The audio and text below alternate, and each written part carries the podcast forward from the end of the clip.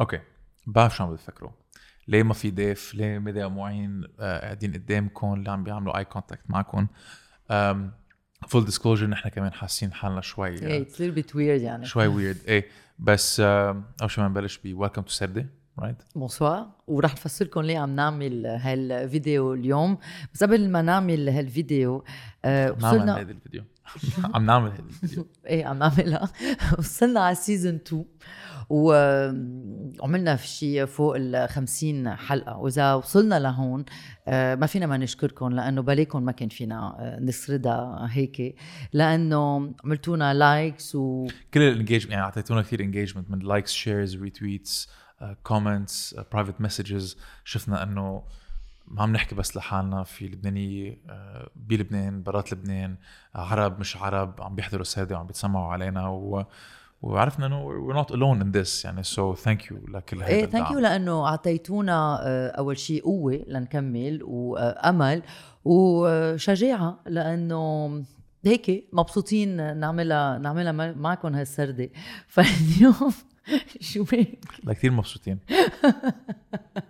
مشان هيك اليوم عم نعمل هالفيديو رح نفسر لكم ليه. هلا بدنا نقول لكم شغله، انا ومعين لحالنا عم نشتغل على سردة، بس في شخصين بجننوا عم بيساعدونا، هي دانا الاديتور تبعيتنا والودي يلي بترجم لنا سردة، ومشان هيك عندكم سبتايتل بعقده اي. بس كل شيء ثاني اتس انا ومدع، يعني كل شيء بالبري برودكشن بالبوست برودكشن غير الاديتنج اكيد، الاوديو انجينيرينج السوشيال ميديا انجيجمنت نحن عم نعمله.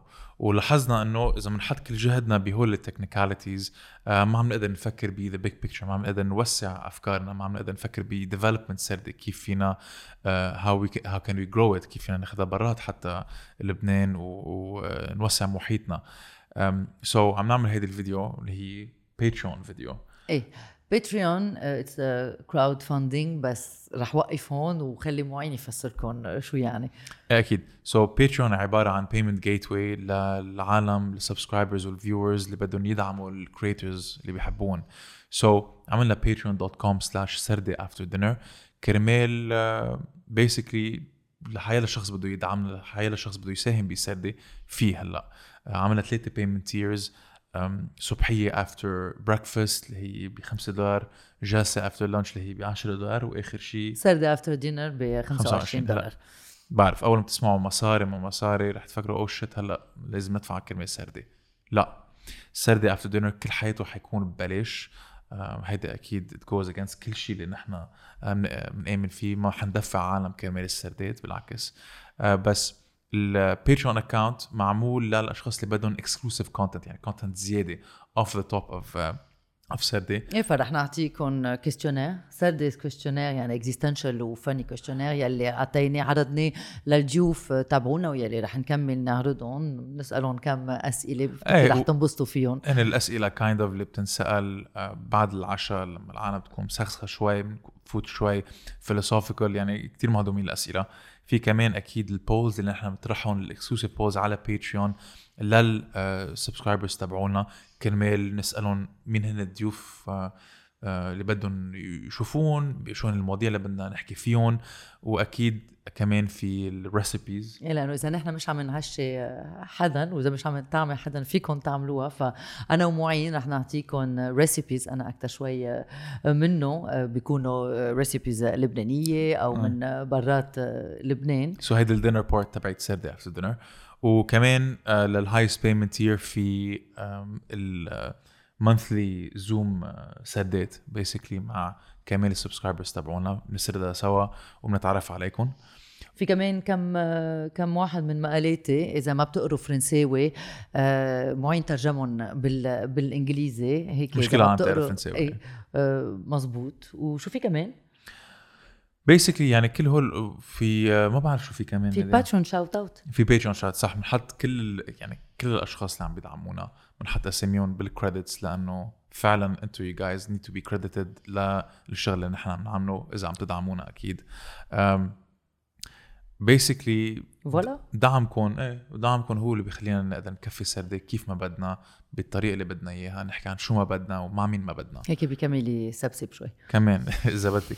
و so thanks for being with us this whole time. واذا بدكم تاخذوا هذا ال next step اهلا وسهلا, واللينك بالديسكربشن اكيد. وكمان يعني اذا ما فيكم تدعمونا على باتريون it's okay it's fine, بالعكس الانجيجمنت بيضلوا كتير مهم, اللايكس الشيرز الريتويتس مثل ما كنا عم نحكي فيهم من قبل بعدهم اولويه, بس للاشخاص اللي فيهم اكيد في باتريون هالمره. so thank you وبنشوفكم الاحد و enjoy هذا الابيسود.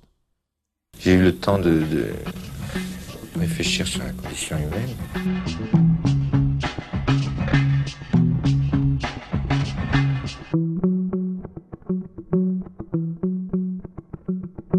All right, قبل ما نبلش هذه السردة بس ما نطلب من مشاهدينا يعملوا لايك, سبسكرايب, كومنت إذا بدهم كرمال اليوتيوب الالغوريثم يقدر يشوفنا وينتشر أكثر الفيديو.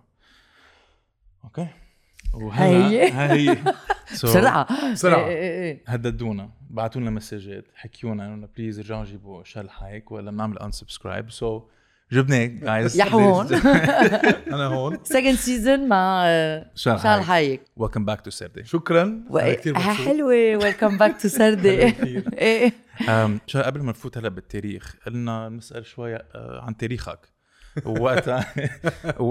وقت خلصنا السردة بعتقد انت كنت عم تترك صحيح عنتورة, وما بعرف عم بتروح هلا كمان كتير على يعني تكون مثل الاساتذه هو اللي عم بيتركوا لبنان ولا لا؟ أنا عم تروح كتير على اسطنبول هالايام. لا روحت على اسطنبول لغير اسباب.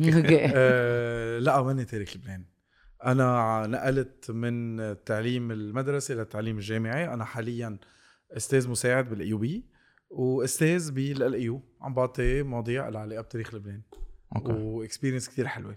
وبعد سردة بعد كمان انت يو بلوب سيت انترنت سنسيشن شال هايك نوعا ما. لا بس اللي حلو لأن عم نشوفك كمان عم تعطي كورسز لشباب وصبايا مع مارش لبنان, عن طرابلس, عم تعمل كمان اكثر. هذا مشروع كتير حلو بهدف الشباب اللي كانوا بمنطقه فيها نزاع طائفي بشكل خاص, ما بيعرفوا شيء عن تاريخ المدينه تبعهم اللي بينتموا لها. فالهدف هي نرجع نربطهم بتاريخها بطريقه فيها شويه سليه. التاريخ بيسلي ما انه دائما بيزهق.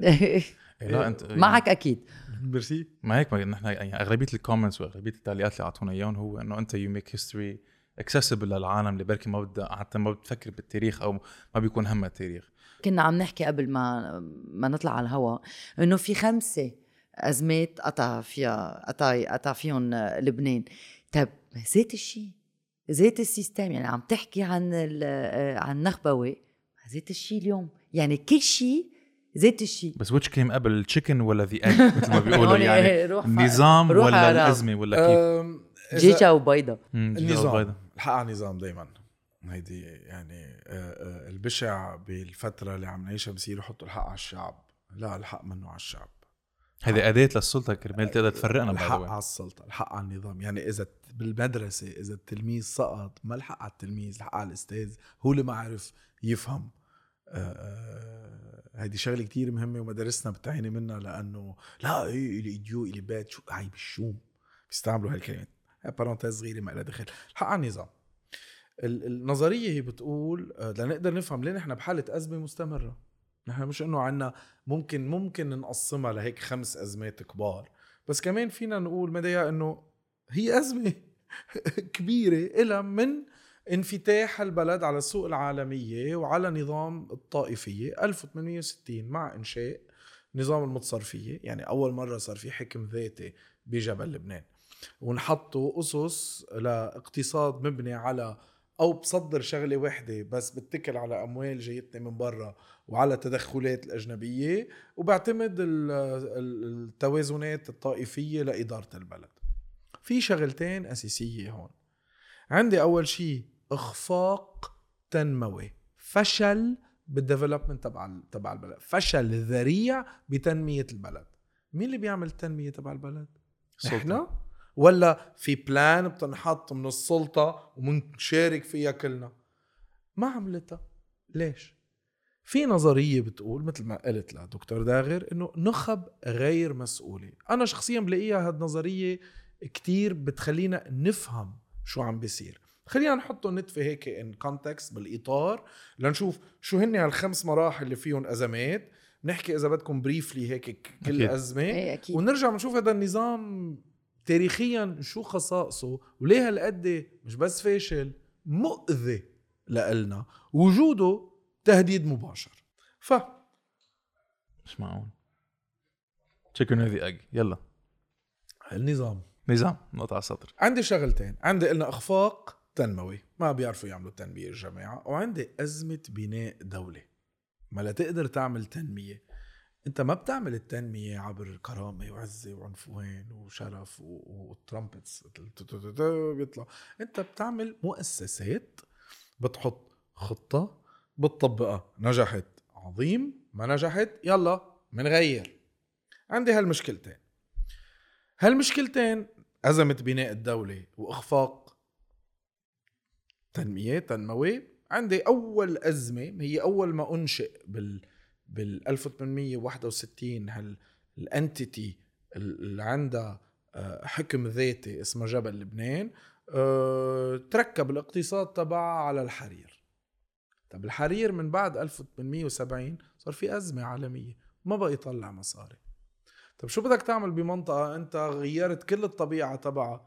في كلايماتيك، في قصص ما منحكيهم بالكلايم انت وبالنيتشر بالبيئة، بعت الأشجار المثمرة، زرعت محلهم توت لتقدر تعمل دود الأز.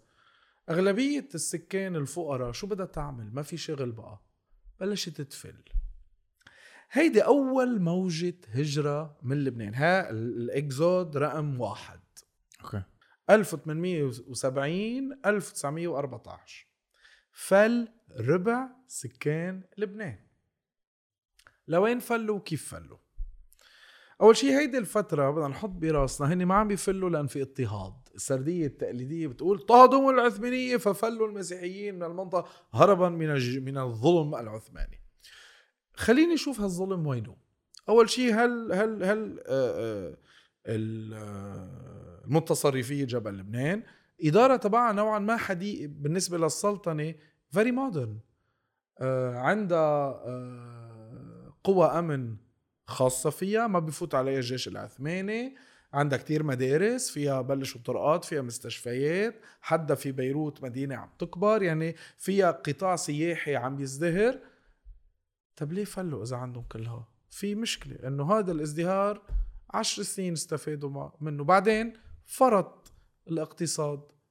اللي خليهم يفلوا هو إنه في أزمة اقتصادية ببنية الاقتصاد، حرير ما بقى يطلع مصاري. 2 هيدي فترة الإكزودوس تبع عدة شعوب بالعالم، إكزودوس بالعالم كله، بالعالم القرن 19 النصف الثاني هو the age of migrations of mass migrations. لوين عم بيروحوا؟ وين في أقدم مجموعات لبنانية برات لبنان؟ أمريكا الجنوبية، بأمريكا الجنوبية، بالولايات المتحدة، بأمريكا الجنوبية. طب ليه راحوا لهونيك؟ هن راحوا أول شيء شوي على مصر، بعدين الأعداد الكبيرة راحت على أمريكا اللاتينية وعلى الولايات المتحدة. ليه؟ أولاً هابلدان كانت بمرحلة نمو، عم بتفوت بمرحلة الاندستريال ريفولوشن الثاني وحدة أو يعني فايتين بتوسع اقتصادي هائل وبدهم يد عاملة. ونوعا ما سياسات الهجرة كانت أوقات هينة أوقات صعبة بس لا بأس بها. 2 هيدي فترة تطور هائل بوسائل المواصلات، في صح. البابور، شو البابور؟ البستوعة ستيم بوت، في صار هينة توصل، مش إنه صار في الاندستريال ريفولوشن يبني تودع أهلك يمكن توصل يمكن لا، وبتقدر تبعت لهم رسالة في تليغراف، يعني the ancestor of internet.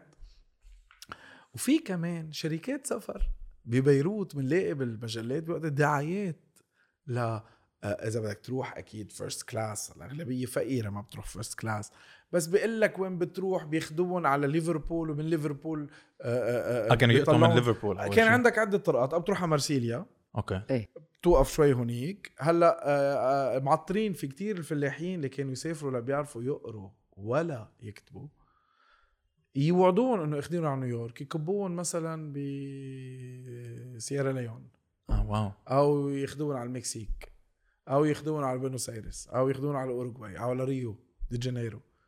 كتير صار في ضغط الطاس يعني, صار في فساد هائل من قبل اصحاب شركات السفر ببيروت بشكل خاص.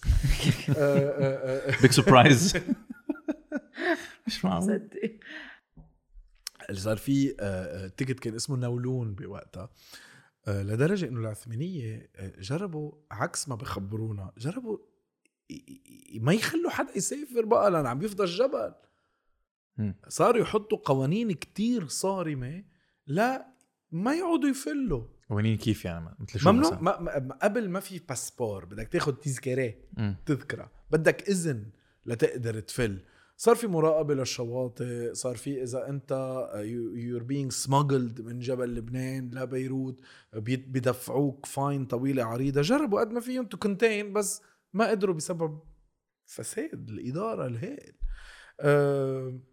وكمان هيدي الميشناريز الموجودين هون المرسلين أجانب, إن كانوا الأمريكان أو الكاثوليك الأوروبيين الغربيين, عم بيعطوا فكرة أنه الغرب هو الحل, انه هو the land of opportunities. فراحوا خسر جبل لبنان ربع سكانه, كارثه. هأزمة بحد نفسها عفوا. قد ايه كانوا اعمارهم اللي تركوا؟ اكثر شيء كان عم بيروح ان سنجل ميلز بالبدايه عمره ما مثل العادي 18 و30 عم بيروحوا اول شيء قليل ليلحقون النساء تبعهم, بعدين شوي وشوي صار يروح من الطبقة الوسطى, وبعدين صار في ناس كتير مثقفة أو تكون هي من طبقة فقيرة وتصير مثقفة, مثل جبران خليل جبران, هو مهاجر لبناني, وشوي وشوي لعبوا دور كتير أساسي ببلورة فكرة إنه we want an independent Lebanon. لعبوا دور أساسي, ولعبوا دور اقتصادي أساسي, هو ما بعرف إذا إيجابي ولا سلبي, ما بدي روح لهالبلاك أور وايت. بس هون بلشت مبدأ انه اشتغلوا شو بيعملوا, بيبعتوا. طب نيتهم كانت طيبة على القليلة طبعا اكيد. احنا we're not judging the intention, بس انه صار اقتصاد, انت قاعد ما بتعمل شيء, يجيك يجيك المصاري من برا, ما هو في انتاج, ما في شيء. نرجع من عيد مثل للنظام. نظام شو بياخد لك عن هيدي الانتشار؟ بعظمها هيدا الانتشار اللبناني, هيدا الشتات. شوفوا اللبنان قد بيحب بلده ايه, ونحن عندنا مصاري كمان ما يموتوا, مش كلمه شيء ثاني. نحن ناطرين مساعده المغترب يا جماعه, هيدي مالنا خطه. هذا المغترب كانوا عم بيستغلوا يعني الانكزايتي والخوف تبع هول المغتربين كما يقدروا يحافظوا على عيالهم, وعملوها كخطه اقتصاديه طويله عريضه, بس هي اوت اوف نيد, مش انه اوت اوف نيد. هي طب عم بيطبقوها لليوم. طبعا زيت الشيء يعني, زيت الشيء, زيت في كتير تشابه. وعلى فكره هالموجه الاولى من اللبنانيين جزء كتير كبير منهم ما بيعرف انه اصله لبناني. شو قصدك؟ ضاعت. عم نحكي ناس راحوا بال 1870 ما بقى يعرفوا انه هن لبناني. هلا من أول ما صار في مجموعات كبيرة لحقون المؤسسات الدينية, بالأخص المؤسسات المسيحية, لأنه معظم المهاجرين بهالفترة كانوا من جبل لبنان اللي عنده أكترية مسيحية. فالكنيسة المارونية لحقت أول شيء وعملت أبرشيات ورعاية, في منهم مأيدين الأسامي, وصارت العلاقة مع البلد هي عبر المؤسسة الدينية. فنوعا ما حافظوا على لينك كمان, لأنه أمريكا الجنوبية بركي كانت بيئة حاضنة للمسيحيين مثلا, لأنه ما كان في إسلام هناك. وكمان نيويورك, كمان نيويورك أكيد, كتير كنيس مارشربل بالمكسيك, هوجدين إيه, ما ننسى مارشربل ظاهرة من السبعينات وطلوع, شو يسموه سان شربليتو إيه. الكنيس مثلا في كنيسة الموارنة ببروكلين 1909, في وجود كتير قديم من هيدي الفترة, وهيك حافظوا على لينك. بس it's a very loose so ما بيعرفوا انه هن اصلا لبناني, ونحن بعدنا بنحكي انه الجاسبورة اللبنانية في 10 مليون دي عددهم فعليا بالبرازيل وهيك. ما بس هذا البيهيفير بيكون يتكرر من جيل لجيل لجيل لحديت ما عرفوا انه هن لبناني, وصارت خلص جزء من حياتهم. في منهم حافظوا انه ايه نحن جينا من هالمنطقة اللي هي لبنان. هلا وقت كانوا يروحوا لهونيك على امريكا, اوقات كانوا يسمون سورية, مش لأنه جاي من سوريا, ما كان في سوريا بمعنى بلد. Greater Syria. حتى هيدا Greater Syria is not a local concept. هيدا كونسبت ديفلوب باي ميشنريز مثل الليفنت اللي خبرتنا عنه. كانوا يسمون تركوس، كانوا يسمون قليل او تيسمون من جبل من لبنان كلبنانيه. هيدي لكن اول موجه صار في النوكليوس، النواه تبع الدياسبورا اللبنانيه اللي جزء منهم ضايعينها ما بنعرف وين. ثاني شيء مصيبه الحرب العالميه الاولى، هي ازمه سببها جزء من مسبباتها النظام الاقتصادي اللي هي المجاعة. وبعتت بأخي سادي حكينا شوي عن مجاعة 1914، وما بعرف عم نشوف 1914 عم نشوف 2021، في مقارنة بين الاثنين شو عم بيصير؟ في المجاعة بالحرب العالمية الأولى صار في مجاعة بكل السلطنة العثمانية، ولبنان الأراضي اللي بتشكل لبنان كانت تحت السلطنة، وهي من المناطق اللي أكتر شيء اتضررت بسبب هذا الوضع. في أوجه شبه كتيرة رهيبة بين مجاعة اللي عم نحكي 4 سنين 1914 1918 وشو عم بيصير هلأ. مش يعني إنه هلأ نحن متجهين لمجاعة، ما بنعرف، بس بدنا نحط براسنا إنه هالنظام الاقتصادي الموجود شوي بيشبه شو كان موجود بالحرب العالمية الأولى، وممكن إذا تفاقم الوضع يؤدي لقلة بالأكل. بس السؤال الكبير هو شو منعرف عن المجاعة، كيف عادة اللي بيتعلمون اللبنانية عن المجاعة إنه إجوا الأتراك العثمانية، بيسموه الأتراك، هذا أناكرونيسم لأنه ما كان في شيء اسمه تركيا، كان في السلطنة العثمانية، عملوا حصار على جبل لبنان، أخذوا كل الأمحاط وقرروا يقضوا على الشعب اللي ساكن بهذه المنطقة. بس في شغلة كتير مهمة ما بيجيبوا سيرتها، شغلتين. أول شغلة الحياة اليومية تبع الناس بفترة هالأزمة كيف كانت، شو كانوا يأكلوا، من وين كانوا يجيبوا الأكل، من وين كانوا يجيبوا المصاري، كيف كانوا يتعاملوا مع الغلاء الأسعار مع قلة الأكل. واثنين، هل فعليا بس الحق على العثمانية ولا في عنصر تاني؟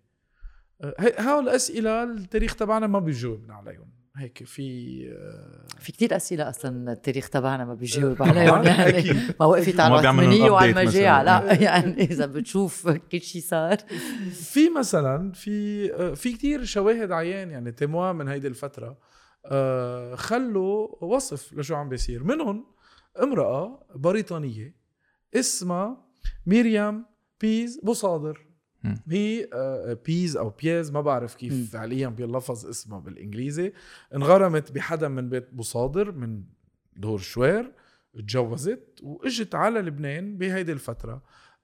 كتبت مثل كتير من الناس اللي كانوا يعرفوا ويكتبوا ويقروا بوقتها، كان دارج انه يكون عندك انت نوع من مذكرات يومية، جورنال دو بور بتخبر فيه شو عم بيصير كل يوم. النص طبعا ببلش بال14 وبيخلص بال18، يعني عندك شاهد عيان من فترة الحرب العالمية الأولى من جبل لبنان وبيروت عم بتخبرك كل يوم بالتفاصيل شو عم بيصير. هلأ الفريد من نوعه بهالمذكرات تبعه انه بتعطينا تفاصيل عن التشالنجز تبعهم. عم نحكي عن عائله منا غنيه، عائله التشالنجز اليوميه اللي عم تقطع فيها راح اقرا لكم نتفه ونجرب نحط الامور باطاره لشوي نفهم هالمجاعه كيفيه، ونطلع شوي من باراديجم انه جو العثمانيه قرروا يقضوا على اللبنانيه. وكانت هينه بوقتها لانه كان في الجنوسيد لا في بوقتها، لانه يعني في الاباده الارمنيه، في شيء اللي عم بيصير مع السريان، ف بدهم يستهدفوا وان سنجل انمي، انه بنستهدف مجموعه مسيحيه بقلب السلطنه، بنستهدف مجموعه نوعا ما بوقتها جبل لبنان كان عنده حكم ذاتي كان اسمه المتصرفيه. في كتير ابوكريفال كودز من مسؤولين أتراك هي منا موجودة فعليا، إنه قضينا على الأرمن بالسيف رح نقضي على الموارنة بالجوع. لا، في غير شيء. بدي أوضح شغلة، مسؤولية اللي على عاتق العثمانية لا بالمجاعة هائلة، ولكن منا المسؤولية الوحيدة. شو ما عم تبرئهم، عم تقول ما عم نبرئ حدا. أوكي. أول شيء بس عم نجرب نحط إنه هي منا إبادة، يعني اتخذ قرار رسمي بالقضاء على مجموعة بشرية. أول شيء مبدأ الجينوسايد ما كان موجود، هو شيء كمصطلح بتاريخ المصطلحات كتير مهمة. ما في يقعد سمي الأمور، ما فيني أحكي عن حقوق الإنسان تحت حكم رمسيس الثاني يعني مستحيل. ما فيني أحكي عن هالأمور أناكرونيزم. في مسؤولية هائلة، ما عم نبرق العثمانية، بس في مسؤولية هائلة على شق تاني. أوكي. هلا بنشوف منه. خلينا نروح عند ميريام. بس سؤال بس كمل العالم عم تسمع. شو اسمه الكتاب؟ هو الكتاب اسمه شاهد وشهداء مجاعة لبنان، الذكرى المئوية للحرب الكبرى، يوميات ميريام بيز بوصعب في لبنان. alright. هلا السعر القديم تبعه أنا شاريه من 2 بضحك، ما بعرف هلا قد سعره. فأي حدا بحب يحصل على كوبي بنجرب فينا ناخذ سكرين شوتس ونوزعها يعني بالاذن من دار اللي نشره، او بتصلوا دغري بدار اسمه دار سائر المشرق، عندهم كتير امور عن هذا الموضوع. رح اقرا قصص غريبه عجيبه ما بنجيب سيرتها بالكتب التاريخ، بكتب التاريخ اللي هي الحياه اليوميه دائما هي مش موجودين، ما صار في شيء عاده. بس احكي مجاعه بنفكر انه ما بقى في اكل، بس كمان برودكتس تبع الحياة اليومية ما أنا موجودة، مثل الصابون. عم تحكي إنه وقت صعب، ليس لدينا الكثير لنأكل في منزل هذا اليوم، أبريل 1916. ولكن شكر للرب، بس لنحدد، هني مجموعة بروتستانتية مسيحية، فبقلب المذكرات في كتير ذكر لأمور دينية. فقد عاد الياس جوزة في المساء وسيبقى 4 أيام في المنزل، كما وصلتنا رسالة من جاك، حدا بيقربهم، أنه حصل على أوراقه من بعبدة وسوف يتم أخذه إلى الجيش. عن شو عم تحكي ولا مهمة؟ من أسباب اللي تراجعت الانتاجية بجبل لبنان بهيدي الفترة، أنه انفرض لأول مرة على هالمنطقة التجنيد الإجباري من قبل السلطنة العثمانية. التجنيد الإجباري مين رح ياخد؟ نساء ولا رجال؟ رح ياخد رجال لأعمارهم بين 16 وال40. أوكي، مش 18، من 16 من هن ويعني بالتينز بياخدون. فهون عم تذكر أنه أخدوه على الجيش. بيرجع بتكفي بالنص طبعا انه الاولاد فالكل جوعة، وخصوصا الاطفال الذين لا يكفون عن البكاء طلبا للطعام. نحكي اولاد صغار قد ايه بدها تكون صعبه لهم يفهموا انه ما في اكل. لقد بعت كل الملابس التي اعطاني اياها الاصدقاء الاعزاء من اجل شراء الخبز. ليكم الا معلومه، بنعرف انه بهالفتره كتير، اول شيء كان معهم مصاري كاش، خلصوا المصاري الكاش. 2، خلصوا مصرياتك الكاش، بدك تشتري أكل، شو بتبلش تعمل؟ بتبيع. قبل ما تبيع الذهبيات شو بتجرب تبيع؟ تياب. بوقتها مثل هلأ في تياب غالية وتياب بنا غالية، ببيعون. خلصوا التياب، بنبيع شو؟ فرش البيت، سجاد. نرجع فرش البيت، آخر شي بنبيع الذهبيات، وآخر شي بنبيع البيت والأرض. في بيوت وأراضي باعت بكسرة خبز. اللي عم بيشتري منه عثماني، اللي عم بيشتري التجار من جبل لبنان ومن بيروت عم بيستغلوا. لكن من أجل شراء الخبز باعت تيابة لتشتري خبز. ولم أستحم منذ 2 شهرين، لأن سعر الصابون كان غاليا جدا، ولأن كل ما يتوفر لنا من مال يجب تخصيصه من أجل شراء الخبز. وهكذا شعرنا بالطبع بتداعيات عدم النظافة، ولكن الجميع كانوا يعانون من هذا الأمر، فالنظافة تحتاج إلى صابون. ما بقى عندهم صابون، صار الصابون من اللوكجري برودكتس. شغلة تانية، غير انه ما عاد فيه قمح وسكر وبرغل. البرغل كان اهم من الرز بهذه الفترة. بيض ما بقى فيه حتى. في ب 8 ايار 1916 بتحكينا انه عيد بنتها، اليوم عيد ميلاد هيلين. لقد تمكنت من الحصول على بيضة واحدة، واعددت منها قطعة من الحلوى. عملت لها جاتوه لبنتها، وقدمتها للصغار إلى جانب قطعة من الخبز لكل منهم. هيدا عيد، فيك تتخيل فيك تتخيل أنه عملت جاتوه بيضة واحدة وقدمت لهم خبز، وكانوا سعداء بذلك. منكفي في كتير أمور عن الأسعار، عن أسعار المواد الغذائية. في محل بتذكر شيء مخيف، لقد كنا بخير. عم بتقول قبل أنه السعر كتير عليه، لقد كنا بخير لأننا أكلنا قشور البرتقال. مش البرتقالة يعني، حدا أكل البرتقالة وعطيها القشور. بعد شغلة كمان التاريخ بلبنان ما بيحكي عن الأطفال، بشيلهم مش موجود لا النساء ولا الأطفال ولا الحياة اليومية، بس خبرية رجال وعادة قتال بقتال. وصل الليلة الماضية شغلة كتير مهمة لدور النساء بهذه الفترة. في كتير نساء عملوا سوب كيتشنز، بلشوا يجربوا يعملوا نوع من جمعيات بالقرى وبالبلدات لقد ما فيهم يجمعوا أكل، وشو أسهل شيء للطعمة بكميات هائلة، بتعمل سوب، بتعمل شوربة. منهم ست من بيت قرطاس ببرمانة، وجزء من ليها المنطقة كانت نوعا ما معدلات الوفيات أوطى، هي لأنه استلموها نساء بقيادة مدام قرطاس، واستلمت البروفيجنينج، عينوا مشاكل هائلة، ونوعا ما عملوا نوع من مؤسسة لها الولاد المشردة. كان في كتير ناس عم بيموت وكتير ولاد عم بيصيروا يتامى، هالنساء صاروا يضبوا هالولاد ويهتموا فيهم. بس هون خبرية بتزعل كتير. وصل الليلة الماضية وميريام راحت اشتغلت عندها لمدام قرطاس، طفلان من الشوارع، بتعرفوا شو يعني ولاد صغار عم بيمشوا، إذا بتعرفوا الطريق من دور الشوارع برمانة، ما في سيارات، ما في ترين فوق، في طريق المكيرية. وكان الوقت متأخرا لرؤية السيد قرطاس، جوزا للسيدة قرطاس، بشأنهما، فسمحت لهما بالمبيت في غرفة الاستقبال. ولكن عندما حضر السيد قرطاس في الصباح الباكر سارع إلى التعبير عن انزعاجه، مش لأنه الأولاد، هلأ بنعرف ليه، لأنني سمحت لهما بالمبيت قبل الكشف عليهما من قبل الطبيب. هيدي فترة في أوبئة، فيها ملاريا وفيها سبانيش فلو، فخاف ياخد خطر يكون حدا منه. فأخذت الطفلين إلى الدكتور، فقال لي أنني بإمكان الولد الصغير المبيت مع بقية الأولاد، ولكن لا ينبغي على البنت الصغيرة، في بنت صغيرة مع الصبي الصغير، فعل ذلك نظرا لأنها مصابة بمرض يمكن يتسبب بالعدوى، شيء بيقتل. وآخر شيء رح أقراه، أخبار تعيسة اليوم، عم نحكي 30 أذار 1918، عم تخلص الحرب، فسعر الطحين يواصل الارتفاع بجنون، والكثيرون يموتون جوعا في بيروت، والكثيرون سوف يموتون لسبب نفسه هنا في برمانة وفي مختلف قرى الجبل. ليه عم بيموتوا؟ وليه السعر عم بيطلع؟ ليه بيصير في مجاعة عادة؟ إنه أول شغلة بتفكر فيها إنه ما في أكل 100%. هي المبدأ الأساسي لعند مجاعة، إنه الأكسس للمواد الغذائية، لأنه ما بقى في مواد غذائية، اختفى.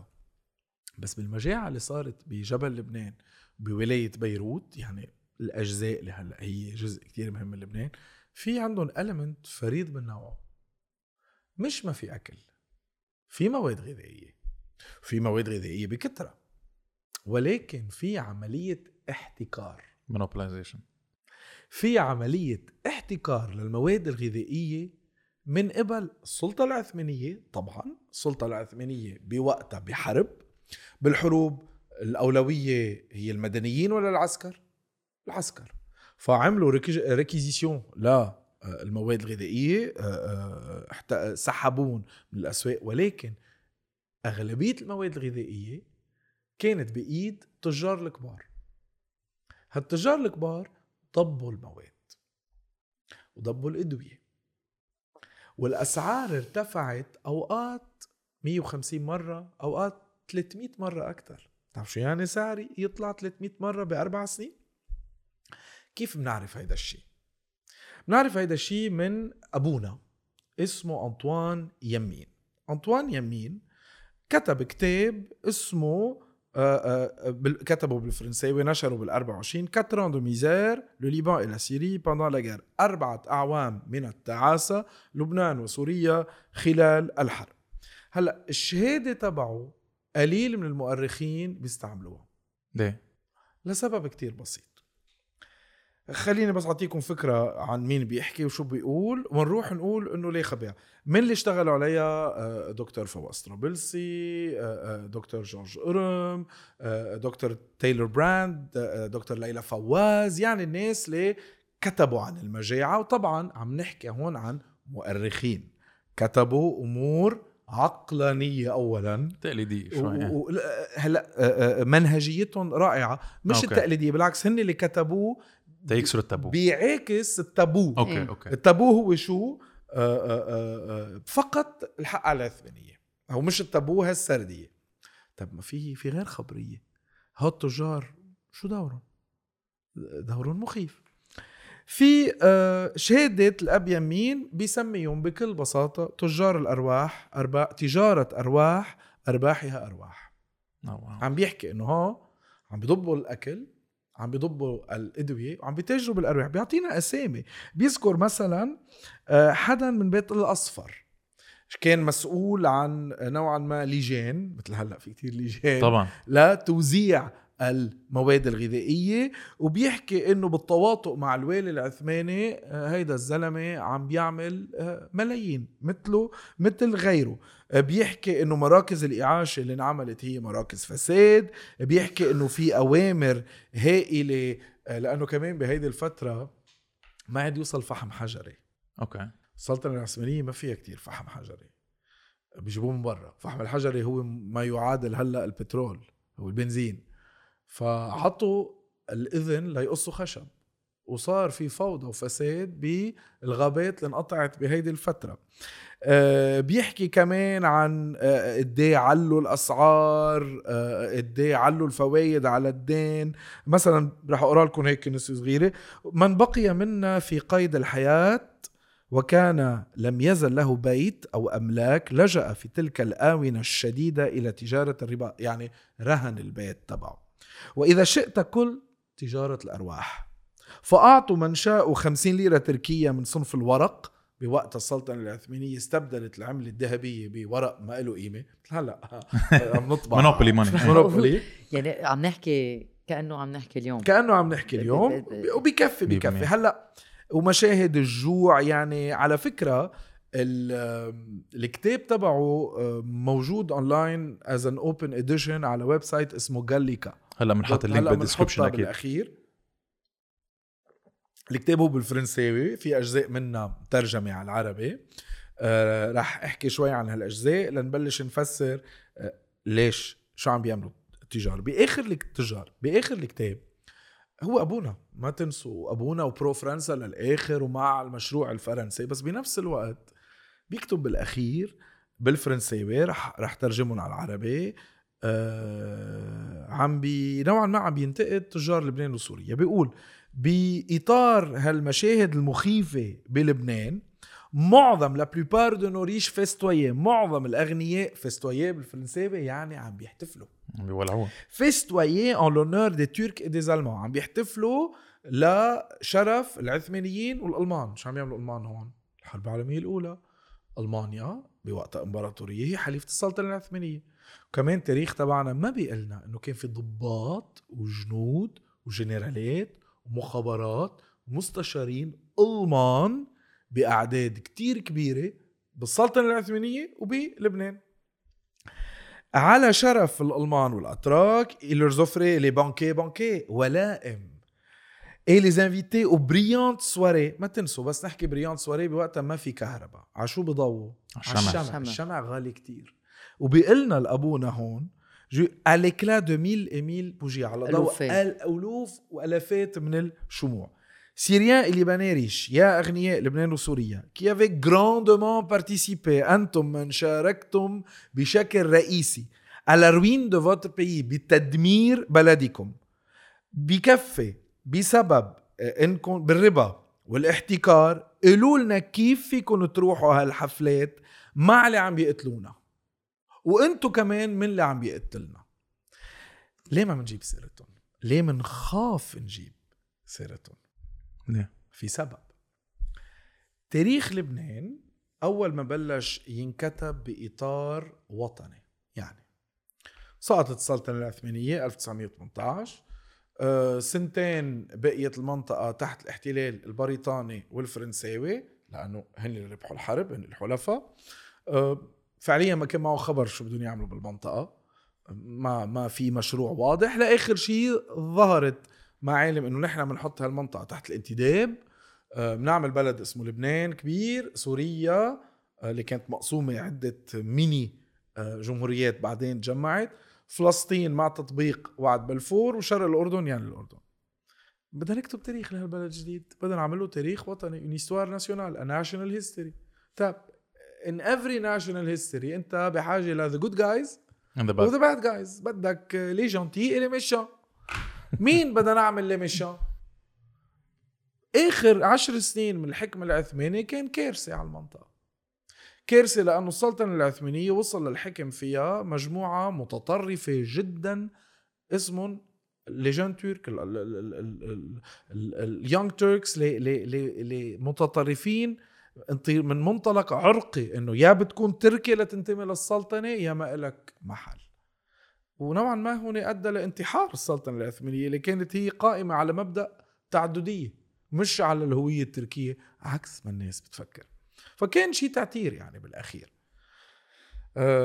بما أنه في بالذاكرة لهالجيل يعني عم ينكتب هذا التاريخ بالعشرينات التلاتينات بعده بيتذكر شو صار، يلا مناخد هالعثمانية. ليه؟ برجع بعيد لأن دايما بيتهموا أي حدا عم بيجرب يفرجي the other side of what happened إنه أنت عم بتبرق العثمانية. لا ما عم برق العثمانية، في مسؤولية بس في غير شيء كمان. حولنا العثمانيين مش بس للأعداء لأنه صار في المجاعة، حولناهم للأعداء التقليديين.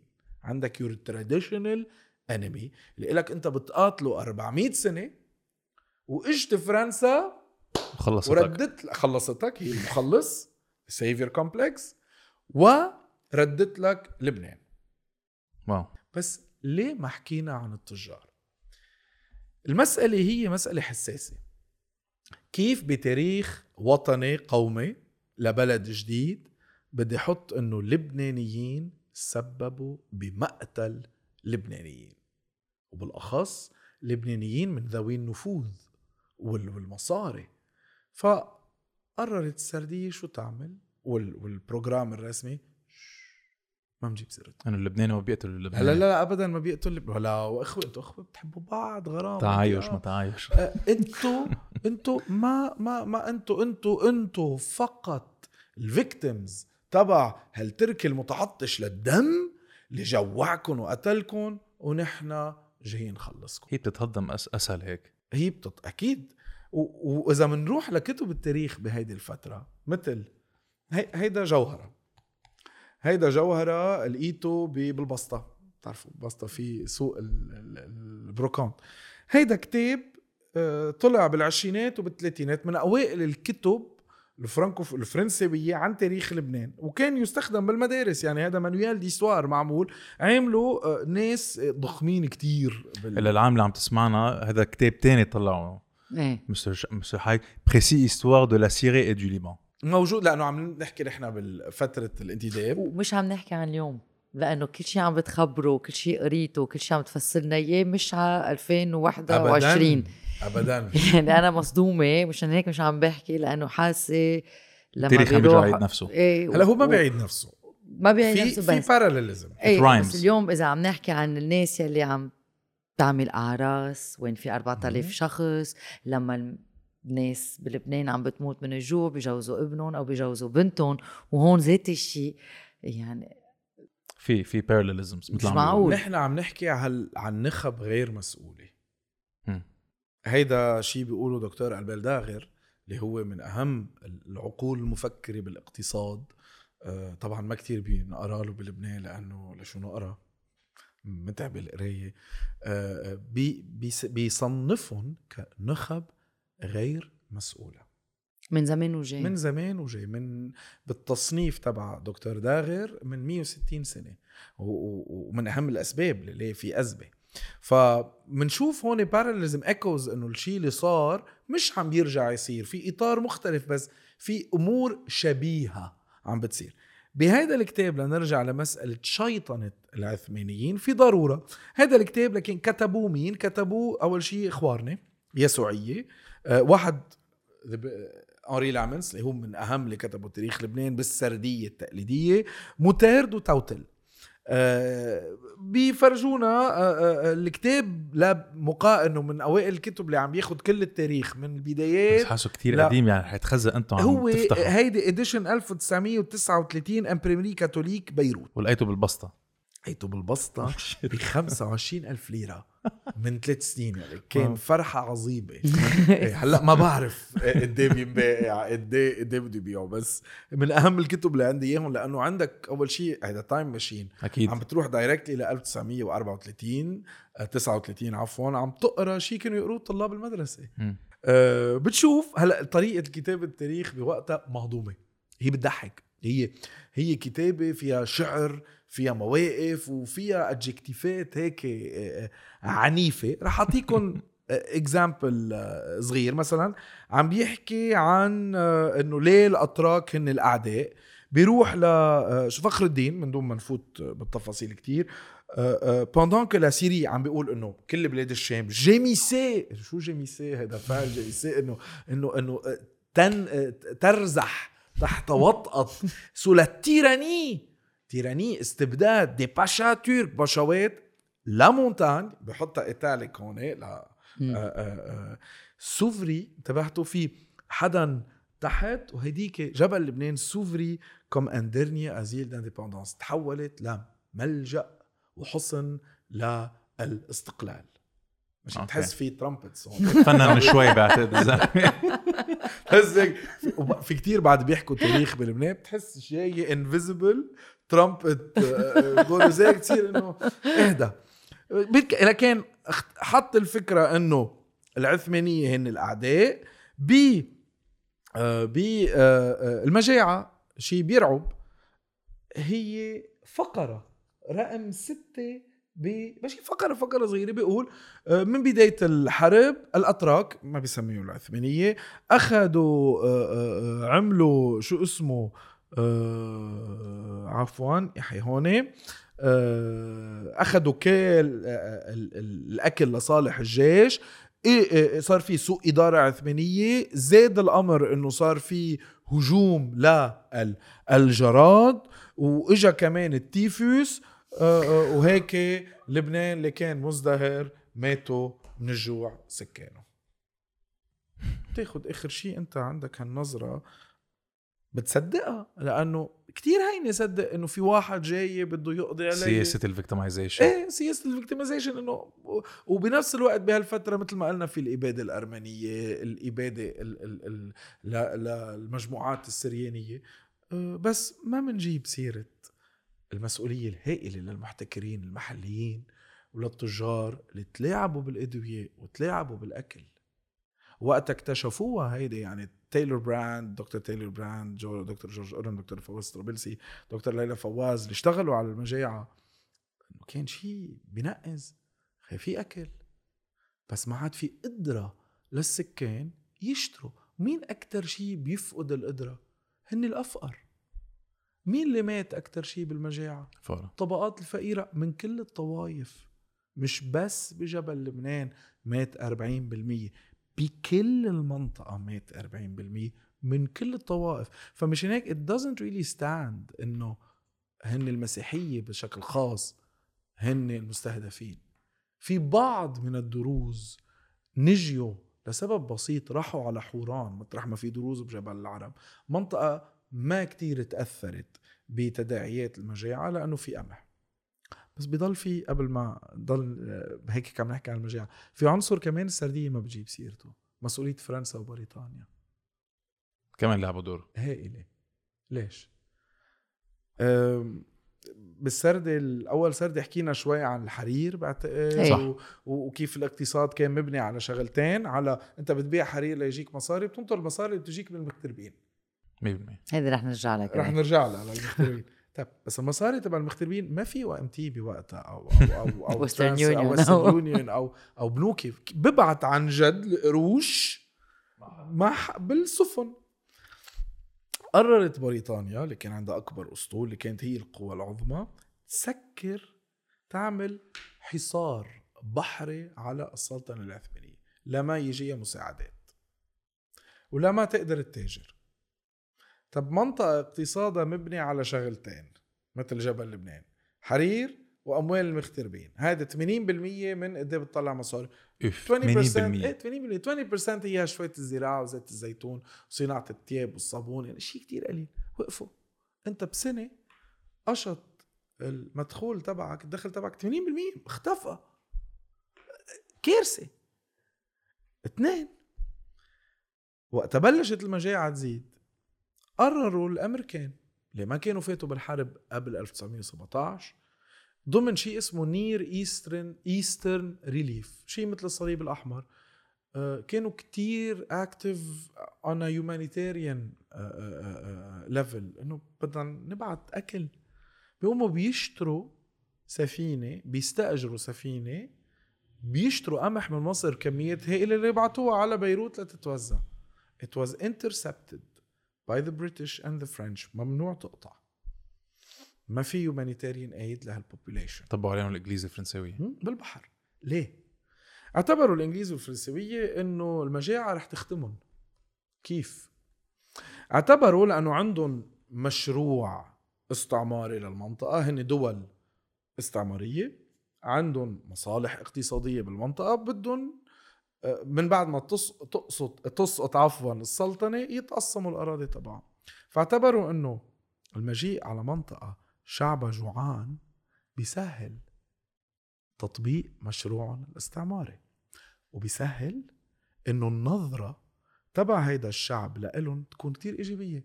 أنتوا جيتوا طعميتونا، أنتوا المخلص، موجودة هون بهذا الكتاب. وهيدي شغلة بعدنا شوي لهلأ منصدقها أنه جايين يساعدونا. فكمان يعني مقاربة تبعنا للمجاعة ما بس ناقصة، فيها خلل ما بتخلينا نفهم مسؤولية على النخب المحلية والمسؤولية على القوى العظمى بوقتها. بنحط بس الحق على العثمانية. 140% من السكان، يعني لبنان فايت بالقرن العشرين بمصيبتين. مكرسح خسران ربع سكانه لأنه راحوا بالهجرة، و40% راحوا ميتين. ومين اللي فقل أكتر شيء؟ مزارعين. هذا من أهم أسباب لبلد مفروض يكون زراعي وريفي مثل لبنان ما قلعت الزراعة بقى فيه. فلوا لأنه المزارع بيكون من الطبقة الفقيرة واضطر هو يفل. جزء كتير كبير من المزارعين، أعطيكم فكرة كمان، السردية ما بجيب سيرتها. إذا منروح على السردية وهيك بطريقة كتير رومانتيكية بدنا نتصور الريف بلبنان والضيعة، هيك بيطلع لنا صورة كتير مثالية. الضيعة، عين الضيعة، الناس اللي عايشين حياة مثالية كتكوتة. فعليا ما في شيء اسمه ضيعة، في تراتبية بشيء اسمه مزرعة، قرية، بلدة. أوكي. البلدة يعني ميد سايز رورال تاون اللي هنا كتير قليل، يعني كان عندك صغارتا، اهدن، بتشباب، تنورين، بسكنتا، دير القمر، زحلة، جزين. هذا بميجر تاونز اللي كانوا مراكز انتاج. عندك القرية بنقول لهم ضيعة، وعندك شيء اسمه الأكترية مزارع، بالفرنسية بنقول لهم امو، هن البيتين وتنور.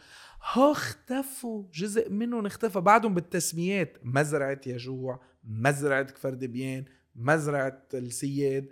ها الفقراء ما كانوا يملكوا الأرض اللي بيشتغلوها، كانوا الملاك الكبار يشغلوا هالفقراء بشروط عمل بترعب. كانت سيرفس، يعني ما في سيرفدوم بمعنى سيرفدوم إلا بالميديفال يوروب. بس انت عندك شغلة كارثية، انت بتزرع هالارض قمح ما بيطلع لك ولا جرام منهم. اوكي.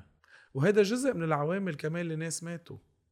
عم بيزرعوا قمح بس لمين عم بيروحوا هالقمحات؟ للاغنياء. ما في اخد منهم، ممنوع. انا بس بشتغل عليه وهداك بيدفع لي اذا دفع لي. فهيدي فكرة الضيعة كمان بدنا نطلع ونتخطيها، لانه خلصنا بقى من هالحركات والذي تقيلت الدم، هالكليشيه رومانتسايزيشن. في مدن بلبنان، في البقاع، في عكار، في الجنوب، في غير هالضيعه والتراث المصطنع المرتبط فيها. بعتقد الان بتستعملوا المصطلحات لانه يعني بتفرج هيك simpler times، الحياه السهله، بس اكيد ما كانوا simpler times.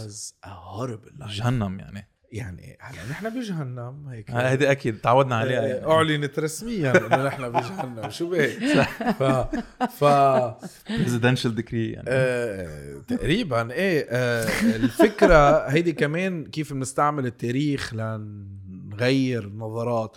جدودنا كانوا عايشين ببركه بشرفكم. جدودنا كانوا عايشين حياه جهنميه الا اذا كانوا اغنياء. جدودنا اذا صوى سنه ممكن يروح ينقتل يموت بسبب التداعيات. جدودنا ما كانوا يعرفوا يداووا اي مرض. لا بيعملوا الطب التقليدي انه فيك تغلي حقله مثل ما هي قصعين حبه البنادول اقوى يعني ها امور وبيستعملوا التاريخ تو جاستيفاي وجودها. صح شيء مؤسف. لكن فات لبنان بالقرن العشرين بأزمة مصيبته انه اغلبيه الطبقه الفقيره تبعه ديسيميتد واغلبيه الناس اللي بيشتغلوا بالزراعه اللي هي مفروض تكون اور مين ايكونوميك اكتيفيتي راح من كفه. في مصيبه ما منجيب سيرتها منشوف بس صوره السان جورج وانتخاب مس ليبان ومس يوروب. هي شيء اسمه النزوح الريفي. هي بفتره لبنان فيها مستقل قرر بس يعمل تنميه على بيروت. شوي جربوا يعملوا تنمية بطرابلس بس تجار بيروت رفضوا انه ما بدنا طرابلس تجي انه طب ما طرابلس مدينة بلبنان وافتحوا فرع تاني للبور تبعكم بصير عندكم قدرة زيادة. لا بدنا نقتلها للمدينة لما تنافس بدنا نحتكر مثل يعني يعني قصر النظر بيقتل ومقرف. على كل حال شو صار؟ نزلوا من هالضيع من هالبلدات والقرى والمزارع على مثل ما حكينا هذيك المرة المدينة ما لنا قادرة تستوعبهم. بس شو فعليا عم بيصير؟ انت عم تخلق نظام بؤس. عم تخلق نظام بؤس وما عم تقدر كدولة لأنه هي دولة فاشلة بديرة مسؤولين نخب غير مسؤولة عنده أخفاق تنموي صار اللي قاعد بيها الأطراف بيكرهها للدولة وبده يدمرها. من أهم أسباب الحرب اللبنانية كمان ما منجيب سيرتها لأنه حسوا حالهم معزولين شوي. مش بس معزولين معين مش ما عندهم شيء ما شيء أنت عايش بفقر. وهذا شيء اللي سمح للأحزاب الطائفية والمتطرفة تنموين. هذا ما بينما بالمدينة مستحيل. بينما بمناطق فيها نوعا ما مشاكل اقتصادية لا يقدر يجذبك. إذا منشوف الأحزاب المتطرفة بالحرب مسيحية وإسلامية تنحكي الطائفين هي بالضواحي مش بقلب المدينة. بس كمان هون في سؤال بنسأل إنه هالمدينة الحداثة تبع المودرنيتي مانكي ما كفت الحداثة بلبنان. منا مجتمع حديث. إحنا عكس ما بفكروا مش لأنه منلبس مثل الغرب. نحن مجتمع تقليدي بامتياز والقيم تبعنا قبلية عشائرية. بعدها منشوف لهلا بخوف عشائر لبنان تنظيم تبعه عشائر حتى ما عليه رح أحكي طائفيا بس المسيحية اللي بيعتبروا حالهم انه مع كل أزمة نحن عرب نحن مش عرب فينيقية سريا كل هالتفاهات هن كتير تنظيم قبلي قبائل بالطريقة اللي ارتباطهم بالمنطقة تبعهم. أول شيء بالطائفة تبعهم هذا ارتباط قبلي بالمنطقة تبعهم بالعائلة تبعهم بالضيعة تبعهم بالحي. ما بنطلع منها لشيء أكبر. كفي أزمات عنا الحرب. أكيد الحرب أزمة على عدة أزمة أمنية اقتصادية والأزمة الكبيرة إنه بعض الأرقام المقدمة لعدد مين هاجر. هون الموجة الثانية هلأ نرجع بنحكي كم موجة هجرة فيها هل هن 5 ولا 3.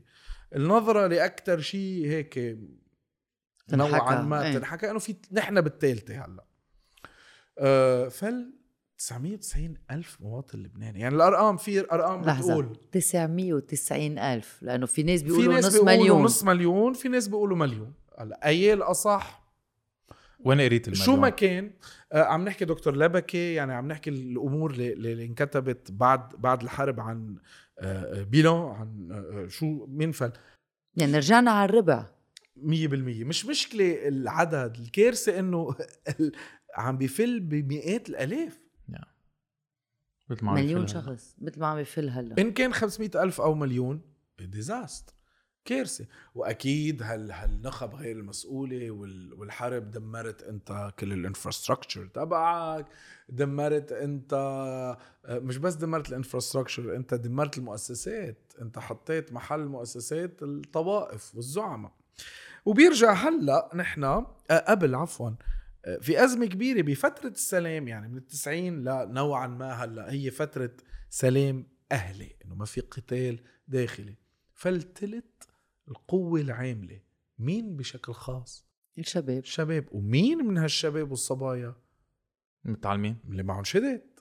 المهنيين والأكاديميين المتخصصين هن اللي فلوا. يعني أنت عم بتفضل بلد من العنصر لإذا رح يصير في إعادة بناء هو اللي بيستلمها، يعني بناء مجتمع، مش إنه. وبوقتها فلوا صوب الجولف، هيدي كانت لكن أول هجرة هي صوب أمريكا اللاتينية وأمريكا والولايات المتحدة ولنطاق شوي أقل أستراليا وأفريقيا. هالموجة اللي صارت هي نحو الخليج، لأنه إيه وقبل على أوروبا بالحرب كتير قليل، يعني بالحرب لوين راحوا بعض الفرنكوفونية اللي قدروا راحوا على فرنسا، بس فعليا راح كتير على كندا بالحرب. كتير راحة كندا وأستراليا، انفتحت أبواب الهجرة لهالبلدان اللي بحاجة ليد عاملة. وبوقتها اللبنانيين يعني ما عم نحكي بطريقة شوفينية، هون هن من عندهم كفاءات هائلة، مثقفين، عندهم شهادات وعندهم خبرة بمجالاتهم، فأخذوهم هالبلدان. الخليج كتير استفاد، وكانت سياسة كتير واضحة أنه منفتح حدودنا والهجرة لكل حدا عربي من ذوي الاختصاصات، بناخد the best. كيف بتبني دولة؟ ما فيك تبني دولة إذا ما بتفتح للتعددية وما بتفتح للهجرة. الهجرة عنصر ببناء الدول. نحن منخسر ومنسكر وحوالينا بس كمان شار، يعني نحن مش إنه ما بنفتح أبوابنا، بس كمان نحن عنا أزمات لجوء. طبعاً عنا أزمة لجوء، بس إحنا عنا سوء إدارة لأزمة اللجوء. صح. أزمة اللجوء هي واقع، شو فيها عامل، وكل هالنظريات بدها رد السورية على سوريا. أخي كيف؟ أنت وين عايش؟ أو بدنا نسكر الحدود. أنا هيدي شوية جغرافيا، كيف بدك تسكر حدود؟ أول شيء ما منعرف وينيها الحدود، الترسيمة فعلياً ما منعرف. روح سكر النهر الكبير في تفاهة بالطروحات. طبعا اللجوء السوري عنصر اساسي بالازمه اللي عم نعيشها، بس كمان كان في يكون عنصر لما يكون في ازمه لو في اداره نقدر نستفيد منه. صح، منا عنصريه، لانه جرصه شعب يدعي الثقافه، عفوا ما بدي لوم الشعب، بس لانه في جزء من الثقافه السائده بلبنان هي ثقافه عنصريه طبعًا. جدا نوع من النظام بشجعها، إنه لبنان عنده إشعاع حضاري ونحن أفضل من غيرنا، يعني عقدة النقص عنا عقدة النقص تجاه الغرب وعقدة شوفة الحال تجاه العرب. بيصفوا كل العالم اللي مش لبنانيين مواطنين درجة تانية، مش مواطنين، ما بشر، اللي هو شيء مؤسف. وغير إنه لأنه في تركة سيئة للاحتلال السوري، دغري بيعملوا اسوسيشن إنه هيدا السوري اللي جاي هو جاي يحتني، هم هيدا معطر، هيدا مثلك، هو ضحية النظام السوري. بدك تتفهم صار في سوء هالإدارة، وكتير من عناصر السلطة بيستخدموا العنصر السوري ليبرروا الأزمة بلبنان. هو عنصر من سكيب جوتين 100%، بس مش هو السبب الرئيسي. صح. والدولة اللبنانية قاعدة بتشحد على باسم السورية. كمان وعندك السلطة اللي عم بتستعمل اللاجئين السوريين كرمال يجنسون، كرمال يقدروا يربحوا بالانتخابات.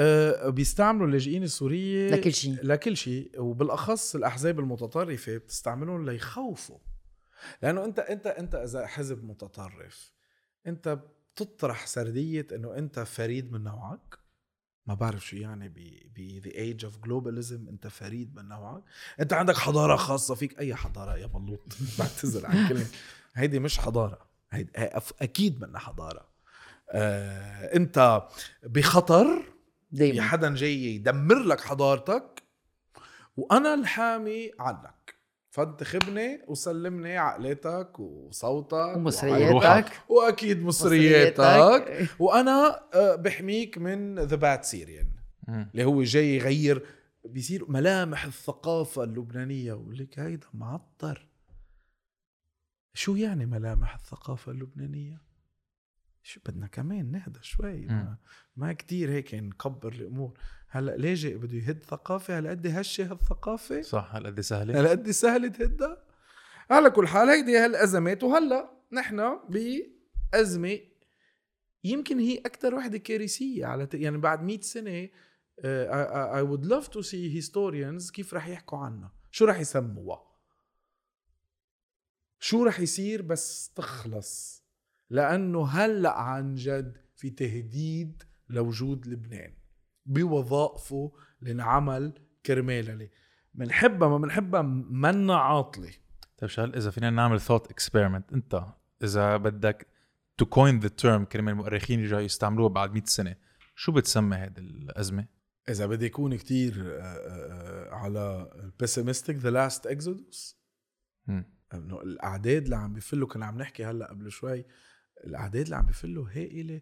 وفي بعض الدراسات انه 77% من الشباب اللبناني عم بيفكر يفلم البلد عم بيفكر يفلم والنظام ما بيعمل شيء عم بتفضي بلدك ومبسوط لانه رح يرجعوا يبعثوا مصاري بس ما رح يرجعوا يبعثوا مصاري هن متكلين على هيك هن متكلين على كانوا متكلين بس بعتقد هلا لانه شفوا كل العالم الهندسات الماليه اللي انعملت وكيف سيطروا على مصرياتهم ما بقى في خلص يعني ولا واحد عنده يعني ما بقى في تراست ما بقى في ثقه بالبانكينج سيستم بلبنان المصرفي ماكسيموم بيجوا بس يجوا على مع شنط مصاري وادويه وحطهم تحت يعني هيدا هو صار يعني نحن بس لنحطها الكونتكست الشيء اللي عم نحكيه هو تاريخ من الفشل تبع النظام. لأنه كمان تاريخ تبعنا غير إنه أوقات بخبرنا تفاهات وبطولات أو بخبرنا قصص بتأدي للكراهية ما بخبرنا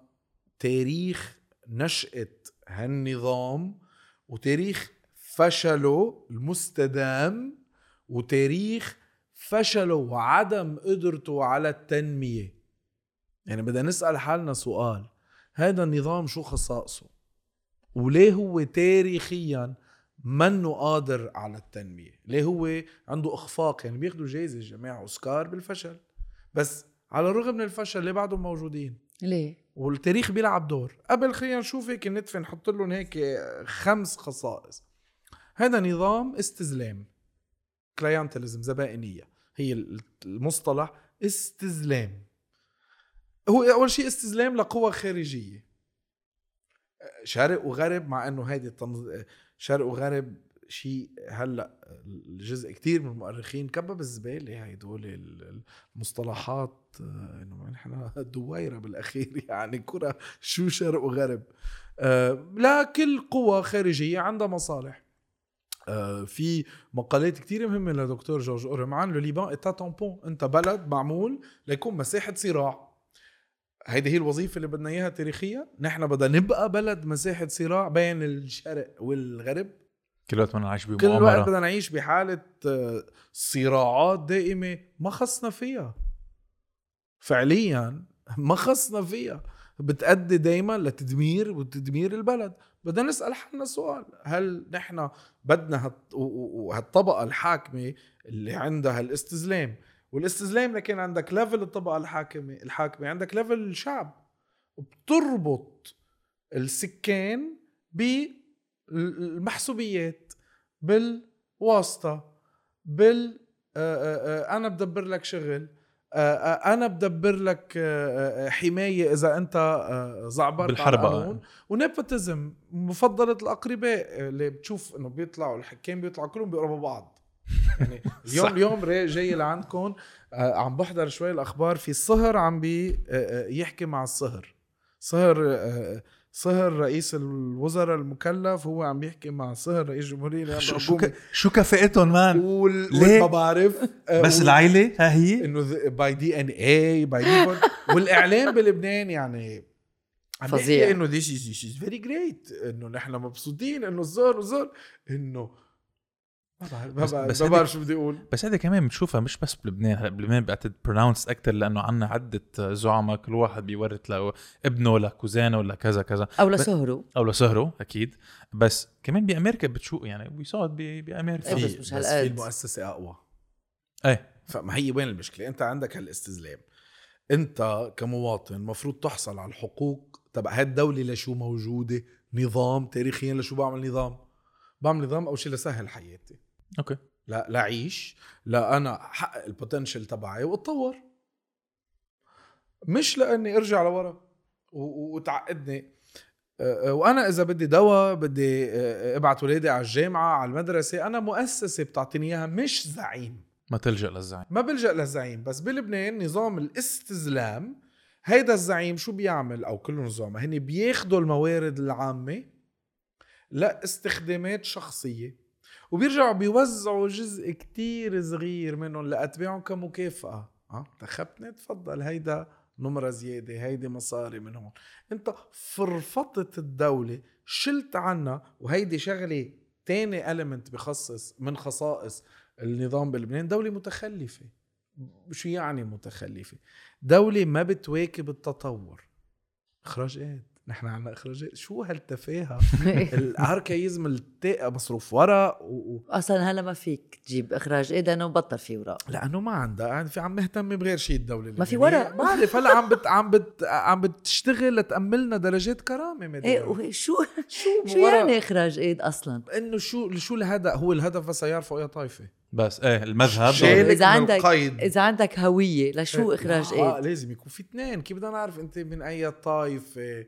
لنشوف إذا من مرئك بهيدا النظام المحسوبيات ولا لا. أديت شغلة تافهة، غير إنه شغلة هيك بتسطل. إذا بدك وقت لتحصل عليه، ها أمور دولة. إخراج عائلة كلمة تقدر تعمل حيالله شيء. وما في وبدك تجدده لأنه إذا عمره أكتر من 4 أشهر ما فيك تستعمله. هل السمات لهالدولة هي التخلف بالطريقة اللي تتعامل فيها مع المواطنين، بالطريقة اللي بتتعامل مع المرافق العامة؟ يعني كيف انت بتروح لتحصل على الحقوق تبعك، ولانه مهرية، مؤسساتها مهرية وبتجرس. ايه بتروح بتنزل لتحصل على الحقوق تبعك. وهذا الشيء بيخلينا نوصل لشيء اسمه كمان الخصائص من هالنظام شخصنت. وهون بيجي cult of personality. هل طبقة هي فاشلة وما عم تقدر تعمل تنمية؟ طب كيف بيبقوا بالسلطة؟ بيحطوا حالهم كمدافعين عن حقوق الطائفة. تقدر تدافع عن حقوق طائفة، بدك تخلق الشعور انك انت جماعتك تنتمي الى طائفة معينة. they distort history and identity ليقولوا لك انه انت عندك هوية ثابتة ما بتغير. identity is dynamic. اليوم في يكون فيني، بكرة في يكون عربي، بعد بكرة سرياني، بعدها من أتلانتس يمكن. حر طول ما في نظام بيأمل الحريات العامة. who cares انت شو بدك تكون؟ صح. بس تجي بتخبرك انه انت عندك هوية ثابتة ودائمة. هي دائما بخطر الهوية، ما بعرف ليه كل وقت. وانا المدافع، كل هويات بخطر وحساسة جدا طبعا. وانا المدافع عنك، انا زعيم الطائفة. مشان هيك بتصير انه if you criticize him ماشي بتروح قتل. انه كيف تجرؤ على انت هيدا هو رأس الطائفة تبعنا وتجراسك كمان كله. ما بعرف، نحن ما معنا تيجان بالحضارة العربية الشرقية. ما عنا تيجان، ما في تاج. ما بقى انه اذا بدنا نستعمل شيء خلينا نروح للباتريمون تبعنا. ما نستعمل تاج، شو بنستعمل ساعة؟ ما بعرف، استعملوا اللي بدهم اياه. يعني هيدي امور بتضحك. وهالتفنن بالاستسلام، فهيدي الشغلة بتأدي آخر شيء إنه هالنظام لأي مشكلة بيعتمد معالجات غير قانونية، أهم شيء غير عقلانية. ما في لوجيك. الشيء اللي عم بيصير من سنة لوجيكال ترقيع، والتاريخ بيفوتوه. لا نحن كل عمرنا هيك، هيدا دور لبنان، نحن بخطر. يا جماعة حلوا عنه للتاريخ. لأنه معقول إن إحنا عنا أكبر أزمة اقتصادية والطبقة السياسية بترفض تضييق جنائي واجتماعية. نحن عم ننسى شغلة، إنه تاريخيا هالنخبة غير المسؤولة اللي أدت لإخفاق تنموي تاريخيا عندك 160 سنة. نحن هلأ عم ندفع حق 160 سنة فشل.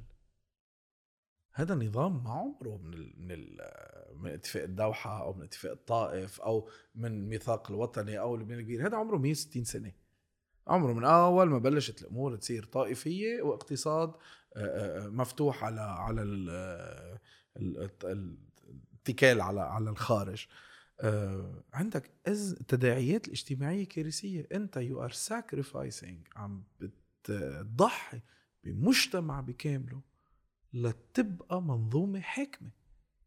بس هيدي المنظومة الحاكمة كلهم يعني 60 70 80 حتى بعد شوية 90 استمراريتهم، لأنه الشباب تركوا لأنه العالم اللي بتبقى حتى بتكون كبيرة بالعمر بتتهضم أكتر.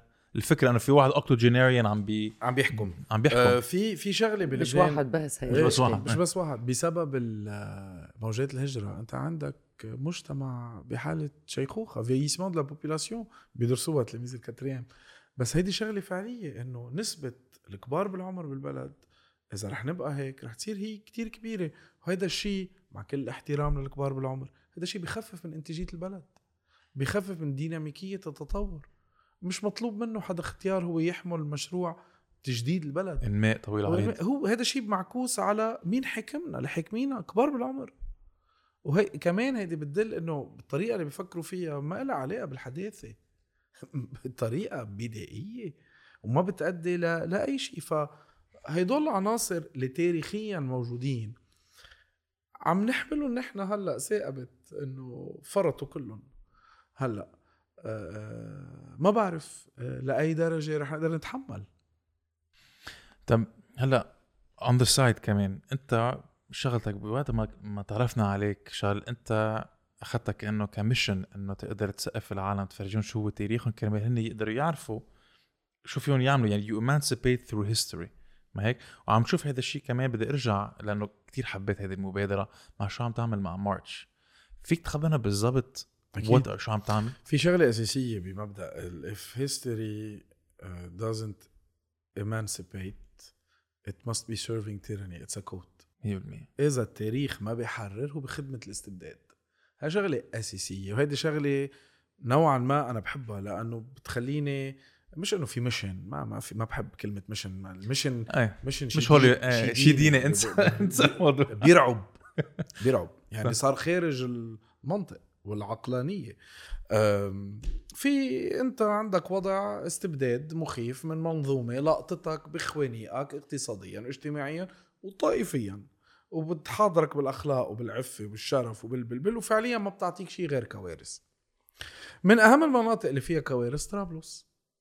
وما ننسى عن الصوره المنمطه للنظام، غرامه يحكي عن طرابلس الشمال كهو الجماعه دواعش، هو الجماعه ارهاب ولازم دايما نتعامل معهم بشده. لا، ما في هالمناطق مثل كل مناطق لبنان عرفت موجات تشدد ديني أدت لظهور حركات إرهابية بفترة معينة لسبب بسيط، بسبب إخفاء هالنخب غير المسؤولة. منهم مؤخرا الأحداث الطائفية بين جبل محسن وباب التبانة. من فترة اتصلت فيه مارتش، هي NGO إلى سنين بتشتغل بمنطقة من أصعب مناطق لبنان على خطوط التماس. عم بيشتغلوا على مبدأ إعادة بناء السلم الأهلي عبر بناء الشباب، لأنه مين لأكتر شيء بيتم استدراجه بهالأمور اللي هي اليوث، الشباب. إعادة بناء الثقة بالنفس، بهارات، شغل رائع. بعتوا لي مسج مثل كتير هلا بصير على إنستغرام، وتقبلت معهم وطورنا فكرة كتير بسيطة اسمها اكتشف. باب التبانة وجبل محسن جزء من طرابلس. سكانها ما بيعرفوا شيء عن تاريخ طرابلس، غير انه جزء كتير كبير من اللبنانيين ما بيعرفوا شو تاريخ طرابلس. بالنسبة لهم طرابلس هي منروح بنعمل مشوار بناكل فول وحمص وبناكل حلو. طب لا، في شيء او منخاف منه لانه في دي مسلمان اتريك البعبع في ارهاب وعتروح، بالاخص بالمدارس المسيحيه اللي هيك بتحط هدف لها انه انا بدي اعلمهم ما يحبوا بلدهم او غير مسيحيه، مش بس مسيحيه، بس هذا واقع انه فيها الخوف من الاسلام. انا بلاقيه شيء من اتفه الامور، انه ليه بدك تخاف من شيء انت جزء منه؟ صح. انه الشيء الفريد من نوعه بهالمنطقه انه المسلمين والمسيحيين بينتموا لنفس الحضاره. هيدي شيء في كثير ناس ما راح يحبوها، بس وراح يطلع كمان سلق عن في حضاره مشتركه رهيبه، في فروقات صغيره بس في حضاره مشتركه. من اهم المناطق اللي حملت هالحضاره المشتركه طرابلس. طرابلس was a major Mediterranean city بالميدل ايجز، كانت من اغنى مدن المتوسط. بالفتره المملوكيه صارت من افقر مدن المتوسط، لانه عندي نخب غير مسؤول. المشروع بيقوم على 3 أهداف. أو شي سليون، history is fun. history is fun، بس تجي تخبر إنه مثلا ريمون دي سانجيل هيدا بالفترة الصليبية هو اللي بدأ بيعمر القلعة تبع طرابلس. الزلمة محاصر المدينة، مات قبل ما ياخدها وانقهر إنه ما إنه من أهم أسباب موته إنه ما قدر ياخدها. وكيف جرب يدفن حاله بجزء من ما هي القلعة لأنه بيشبه القبر المقدس. يعني قصص هيك ندفع بالبروباغاند بتضحك. يكتشفوا الهندسة تبعها، شو هي المعالم، كيف الشيء اللي اسمه المدينة العربية الإسلامية، هاو كيف functions، شو يعني خان، شو يعني حمام، شو يعني أسواق. لأن هدول مش إنه بنمشي هيك بسوق واو في هون خضرة يهم في دهب، في urban planning على أساس الريحة والضجة. هالمدن بالمنطقة العربية التقليدية وبالحضارة الإسلامية.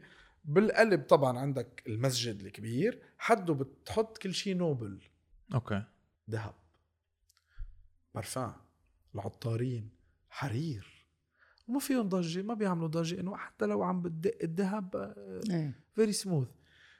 بتطلع السيركل لبرا بتحط القماش، بتطلع شوي لبرا بتحط كل شيء في ضجة، حديد ونحاس وخشب. على الأطراف تحط الخضرة والأكل، برا بتحط الجلد والدباغين. صار عندك urban planning كامل. طرابلس بعد فيه جزء كتير كبير بالمدينة القديمة من هذا الشيء. لكن أول هدف تسلو هستريسون، تاني هدف روحوا اكتشفوا هذا التاريخ، تالت هدف غيروا الناراتيف لأنه جزء منهم بفهمهم ما بيحبوا المدينة، إن كان لبنانيين أو من سكان طرابلس، لأنه المدينة الدولة اللبنانية عملت المستحيل لتقتلها. صح. من غياب مشاريع التنمية لتدمير أجزاء منها، لهيك لصق تهمة الإرهاب بناس هن من من من ألذ الناس بلبنان. هذا هو المشروع اللي عم نجرب هلا نشتغل عليه على نطاق مجموعة لذيذة كتير وبتعطيك أمل. وعم بتشوف الشباب، يعني أنا كله شباب وصبايا بياخدوا العقل، بدهم يعرفوا عن منطقتهم، في شغف، في شباب عطشانة تعرف تاريخها وحابة تعرف تاريخها بشكل رهيب.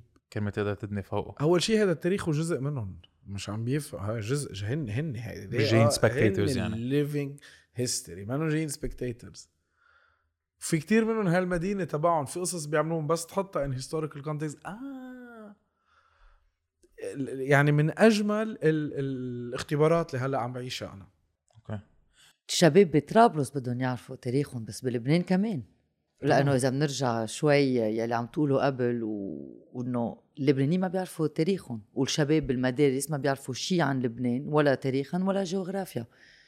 وهيدا كمان بيرجع على الهجرة، يعني مندفش التلاميذ. يعني إذا بتشوف شو أمتى بيتعلموا تاريخ وجغرافيا لبنان بالصفوف.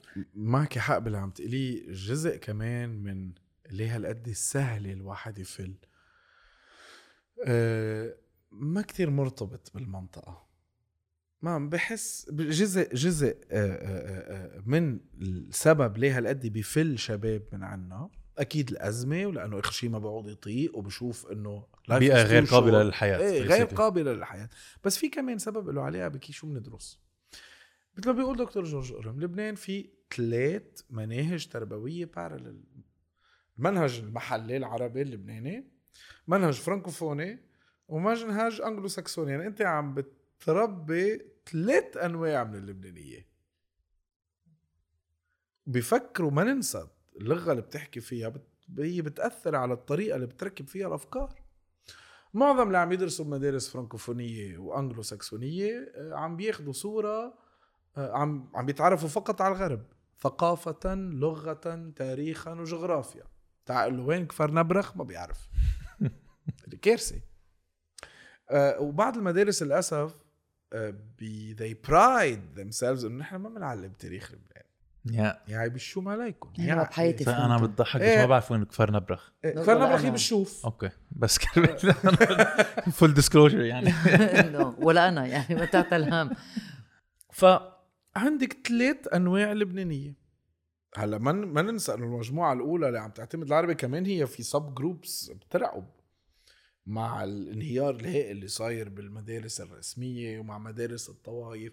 زيد عليهم لهالجروبس انه عندك مدارس طائفية. عندك مدارس طائفية بتعلم الفرز الطائفي. كل هالمدارس عندهم شيء مشترك: غياب منهج تاريخ فعليا قادر يربطك انت وبلدك. مش الحق عليهم، حق على دولة. نظام اللي ما بحياته هل قد فارقة معه إذا مندرس تاريخ. على الرغم من مبادرات رائعة قاموا فيها مؤرخين وأساتذة من لبنان، طحروا مثل ما بقول باللبناني ليقدموا منهج جيد جدا مبني على مقاربة جديدة للسكيلز. we don't care. النظام شو بيقول لك؟ ما أصلا لازم يكون عندنا كتاب تاريخ واحد. لا، ما لازم يكون عندنا كتاب تاريخ واحد. نحن ما لنا ديكتاتورية. الديكتاتوريات هي اللي عندها كتاب تاريخ واحد. كتاب الأخضر كده أحمر. إيه إنه ذا ريد بوك ذا جرين. لا ما بدنا كتاب تاريخ واحد. يضل مشكلة يكون في تعددية سرديات. المشكلة هي تعددية السرديات تكون بتأدي لتناقضات ونزاعات. صح. قليل كتير البلدان اللي متفقين على التاريخ إنه جزء من التاريخ هو أكاذيب وجزء من التاريخ هو حقائق. جزء التاريخ الرسمي بيبقى عادة كذب. صح. وعاملينه هالكذب لهدف. خيمنا مشكلة بنمرقها بس انه فينا نفرج 2. بس ليه بدنا نخلي هالتاريخ دايما هو مسألة مشكلة صراع؟ فنرجع للموضوع الأساسي. ليه عم بيفلو؟ هو بيقطع قد كم سنة بيدرس؟ 15 سنة من البيتي جاردان للترمينال. مفروض يدرس بالتروازيام وبالترمينال تاريخ بلده. هو مفروض يدرسهم بغير سنوات، بس في كتير مدارس ما بتدرسهم. وبالعربي إذا عم بيلحق السيستم بالعربي إذا هو إيه للمنهج اللبناني. شو عم بيدرس فعليا؟ هو عم بيدرس مرحلة كتير صغيرة من تاريخ البلد. عم بيدرس الحرب العالمية الأولى، الانتداب الفرنسي، الحرب العالمية الثانية، وما بتخلص الحرب العالمية الثانية لأنه الاستقلال بال43 وال الحرب العالمية الثانية بال45 بتخلص. فا they lived happily after. بلشت الخبرية. بتبلش الخبرية is very dramatic. هيك بتبلش إنه كان في الحكم العثماني الظالم اللي عم بدعوسنا. نحن عنا عزيمة وطنية لنبني بلد. مات بالمجاعة، اجوا الفرنسوية، عملنا دولة، صرنا نتخانق مع الفرنسوية، عملنا اتحاد، فجأة الإسلام والمسيحية بوف اتفقوا وعملنا الاستقلال. تدردا خلصت وذهب آخر. تم جلاء آخر جندي لبناني في 31 كانون الأول 1946. خلص كتاب التاريخ. مش معقول. شو درس الأخ؟ ماشي درس شيء مقرف بشع. أخذ فقط الإطار السياسي من منظار المنظومة. أخذ كل المبررات واي إنه لازم يبقوا حلوة هالواي. ليه لازم يبقوا هن بالسلطة وليه الطائفية هو أفضل شيء فيكم تحصلوا عليه. تعلم شو الأكل تبعنا، تعلم شو الموسيقى تبعنا. ولك قليلة بلبنان ما بيعلموا دبكة بالمدارس. سيباشيك شو هالش يتفاها. صح. قليلة ما بيعلموا زجل. لا عم ننكر نحن تاريخنا. ماشي، نحن بنحب نمحي حالنا. مزبوط، نمحي حالنا. عنا نحن رائعين. كل المؤسسات بلبنان الدينية ثقافية جزء كتير كبير منها غرامة تمحي حالنا. رح احكي شيء هون هيك بارانتيز طائفية بس هو له علاقة بكيف انت ما بتنتمي. جزء كتير كبير من الكنائس بلبنان من 10 سنين في ظاهرة ثقافية غريبة عجيبة. هي اعتماد، هي أول شيء في تراث فريد من نوعه لكل الكنائس بلبنان له علاقة بالطريقة اللي بترتل فيها. وفي هون شيء مشترك مع التجويد القرآني هائل. هالتراتيل التقليدية اختفت وتم استبدالها بشيء ما بعرف إذا مستوحى من الغرب، بس شيء جرصة. يعني صار هون، ليش بدنا نحكي عن هذا الموضوع؟ لأنه دايما بيقولوا المسيحية أكتر شيء بيهاجروا. طب ما هو عم بيهاجر لأنه جزء، غير أنه حياته صارت كتير صعبة، ما عم بيحس حاله بينتمي بقى للمنطقة، عنده predisposition للغرب. طب إذا أنت أول شيء عم تفرجيه العذراء كأنه من اسكندنافيا، والمسيح كأنه من اسكندنافيا، الجماعة صمر الجماعة من عنا لونهم مثل لون القمح، مثل لوننا. من فترة في ببيصور ضيعة درزية عملوا مبادرة بتاخد العائل، قرروا يعملوا هن خبز وكلينكس ومعكروني. بشوف ما بعرف إذا صاحب المعمل، وهي كوبراتيف بالضيعة بالبلدة، قال جملة بتاخد العائل، ما بعرف اسمه بس يمكن إذا عم بيسمعنا يقلنا، وجايبين طلاب مدارس يزوروا المعمل، فرجيهم حبة القمح، قال لهم لونا مثل، نحن لوننا مثل لون القمح تبعنا. ليكوا شو حلوة هالجملة، ليكوا كيف ربطهم. ما علي، بدي حتى الآلهة تبعي أو الشخصيات المقدسة بدها تكون بتشبهني، ما بدها تكون بتشبه حدا تاني. الترتيل بدي رتله، بدي يكون بلغتي، بدي يكون بالفرنساوي. الله ما بيحكي فرنساوي ما بعرف هلا بيحكي كل اللغات، بس انه المسيح بوقتها ما حكي فرنساوي او انجليزي. هيدي امور هي اوتو ديستركشن لتراث كنسي هائل. جزء من هالجماعات المسيحيه اللي تطورت باطار اسلامي، وكمان هلا رح يجي كومنتات ليوم الكومنتات بس هيدي حقيقه تاريخيه، وصار في تمازج هائل بالتراث. لا نجي منعلمه لقطها الجيتار يا خيي، مش ثقافتك، مش الارث تبع، حافظ على الارث وبعدين اعمل اللي بدك اياه. بس ما انت ما عم بتحافظ عليه، يعني انت فالل خسران. بلدك، دمائك، تراثك، هويتك، كله رايح. بالاخص المسيحيين يعني معتمدين سياسه الانتحار بشكل رهيب، ان كان بالطريقه اللي عم يتعاملوا فيها مع الارث الديني، ان كان من النخب السياسيه اللي وصلوها، ان كان من كيف عم بيشوفوا حالهم بالبلد. حرام مسبقه. لا سوري، كفي هيدا. لنرجع لموضوع التلاميذ، فهالتلاميذ منهج النظام التربوي بربيهم يصيروا strangers in their own country. طب إذا ما نرجع شوي بالتاريخ، في شخص مثلا طرح حلول. بتذكر أنت كمان كنت عم تحكي عن شخص اسمه ألفريد ولا ألبير نقاش. ألبير نقاش، مين هذا ألبير نقاش؟ لما نبين كتير إنه نحن قاعدين عم ننق، بس في إمكانية التحديث بلبنان والحل. ما عليه شعب هالقد في ناس مثقفين قادرين نفكر ونطرح حلول، ومنشوف انه وين في مجتمع مدني استلم مبادرات نجحت. بيصور بنص الازمه عم بيعملوا اكتفاء ذاتي رائع. ألبير نقاش هو مفكر اقتصادي من فتره نشاه لبنان كدوله. عم نحكي حدا كان نشيط من 1918 للاربعينات ثلاثينات، زلمه فريد من نوعه. عم نحكي بفتره النخب اللي عم تستلم البلد هي نخب فرنكوفونية، جزء كتير كبير منها مسيحي، وجزء كتير كبير منها متجه نحو إعادة اعتماد لأنه كان موجود النظام الطائفي.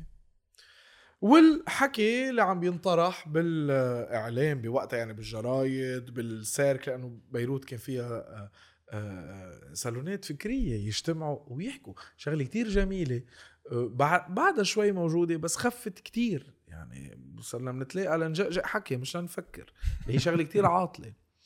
ألبير نقاش بينشر عده مقالات بتفرجيه قد ايه كان هو، هون عم فوت عليها لانه مختلف عن الخطاب السائد. الخطاب السائد كيف بدنا نقسم السلطه بين الطوائف، اي طائفه بتاخد اي حصه. اجى ألبير نقاش بالعربي المشبرح قال لهم كل هيدا اللي عم تحكوه ما له طعمه، هيدا كل شيء عم تحكوه ناقصه شغله اساسيه. كيف بتخلي بلد يعيش؟ تحط له خطه اقتصاديه. قال لهم شو له طعمه ها كل الحكي تبعكم اذا مسمار ما بتنجو. رح اقرا لكم نتفه شو عم بيقولوا ونرجع نحط.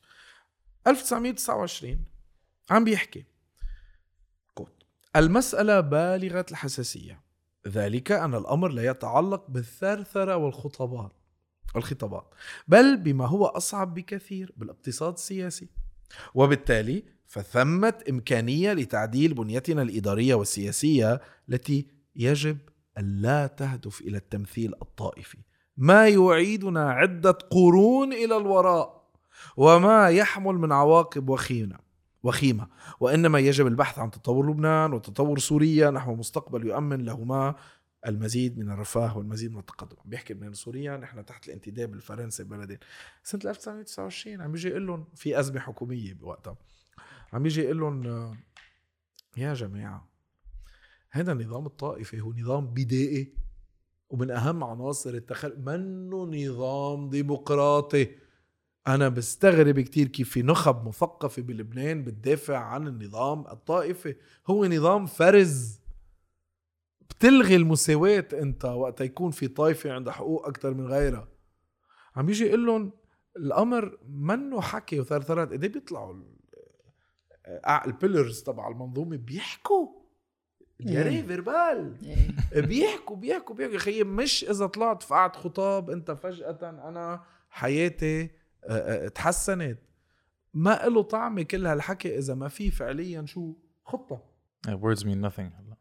ما له طعمه. عم بيقلك عندك مشكلتين، بتكتروا كتير حكي ورايحين للطائفين. هيدي من 100 سنة 1929 من 100 سنة ايه حب ال100 سنة يعني. فيهم يشوفون نشرون دكتور فواز طرابلزي على موقع بدايات open edition، فيهم يفوتوا يقرون، يحطوا ألبير نقاش مقال رائع. بيرجع في شغلة تانية كتبها شغلة لكو شو لذيذة كمان، عم بيحكي انه يا جماعة طائفية ما لها طعمة، ما في خطة اقتصادية. كائنا ما كان النظام الجديد الذي سوف ينشأ فمن قبيل الانصاف والعدالة ان لا يختصر لبنان الى تعبير اداري، وإنما يعطى كيانا سياسيا واقتصاديا قابلا للبقاء، وان يسد حاجاته وان ينمو بحرية. إن إنشاء لبنان طبيعي إجراء عادل سياسياً ويستجيب لماضي التاريخي. عم بيحكي إنه يا جماعة إذا هون كان المبدأ تبعه إنه بدنا نوسع الأراضي تبع جبل لبنان لنفوت البقاع وطرابلس وعكار والجنوب لنقدر نعيش اقتصادياً. بيرجع كان من القليلين من النخب الفرنكوفونية اللي ضد الانتداب الفرنسي، وكان عنده نقد لإلها كتير. مثلا كمان كان عنده نقد للطبقة الحاكمة. مجلس النواب منقسم إلى عشيرتين، عم نحكي بالعشرينات، عشيرة المستأثرة بقطعة الزبدة وتلك التي تريد أن تستأثر بها، اللي معهم الزبدة واللي بدهم يصير معهم الزبدة. وبكفي الإهمال، فقدان المثال، شو حلوة هالجملة، الانتهازية، نظام ضريبي فاحش، إدارة ثقيلة الوطأة جدا، مخالفات من كل نوع، المناورات السياسية، المصلحة العامة ملقاة في الزاوية. هذه هي مجموعة الوقائع التي أسهمت في التذمر الشامل إلى أبعد حق. We're in the 30s وعم بيحكي هالأمور كوارث. وآخر شيء، لكي ينال البلد استقلاله ويحافظ عليه يترتب عليه أن يكون له أولا وسيلة دفاع عنه. بدك جيش قوي وإلا مستحيل تبني بلد. لذا وجب أن تكون صناعته متطورة وأن تكون له حياة اقتصادية طبيعية. لن نصنع استقلالنا بواسطة مجلس نواب وإنما بإنتاج هيدرو أكسيد الصودا والكلور بوقت الإنتاج الصناعي. بدي أقرأ لكم بعد شغلة. إنما نحن لبنان في الوضع الحالي we are in 1942 قبل الاستقلال بسنة. إنما نحن لبنان في الوضع الحالي حكومة ذات قاعدة طائفية أو حكومة من الأثرياء الديماغوجيين لا يقوده إلى التقدم والاستقلال وإنما إلى التأخر والعبودية وربما إلى خرابه السياسي.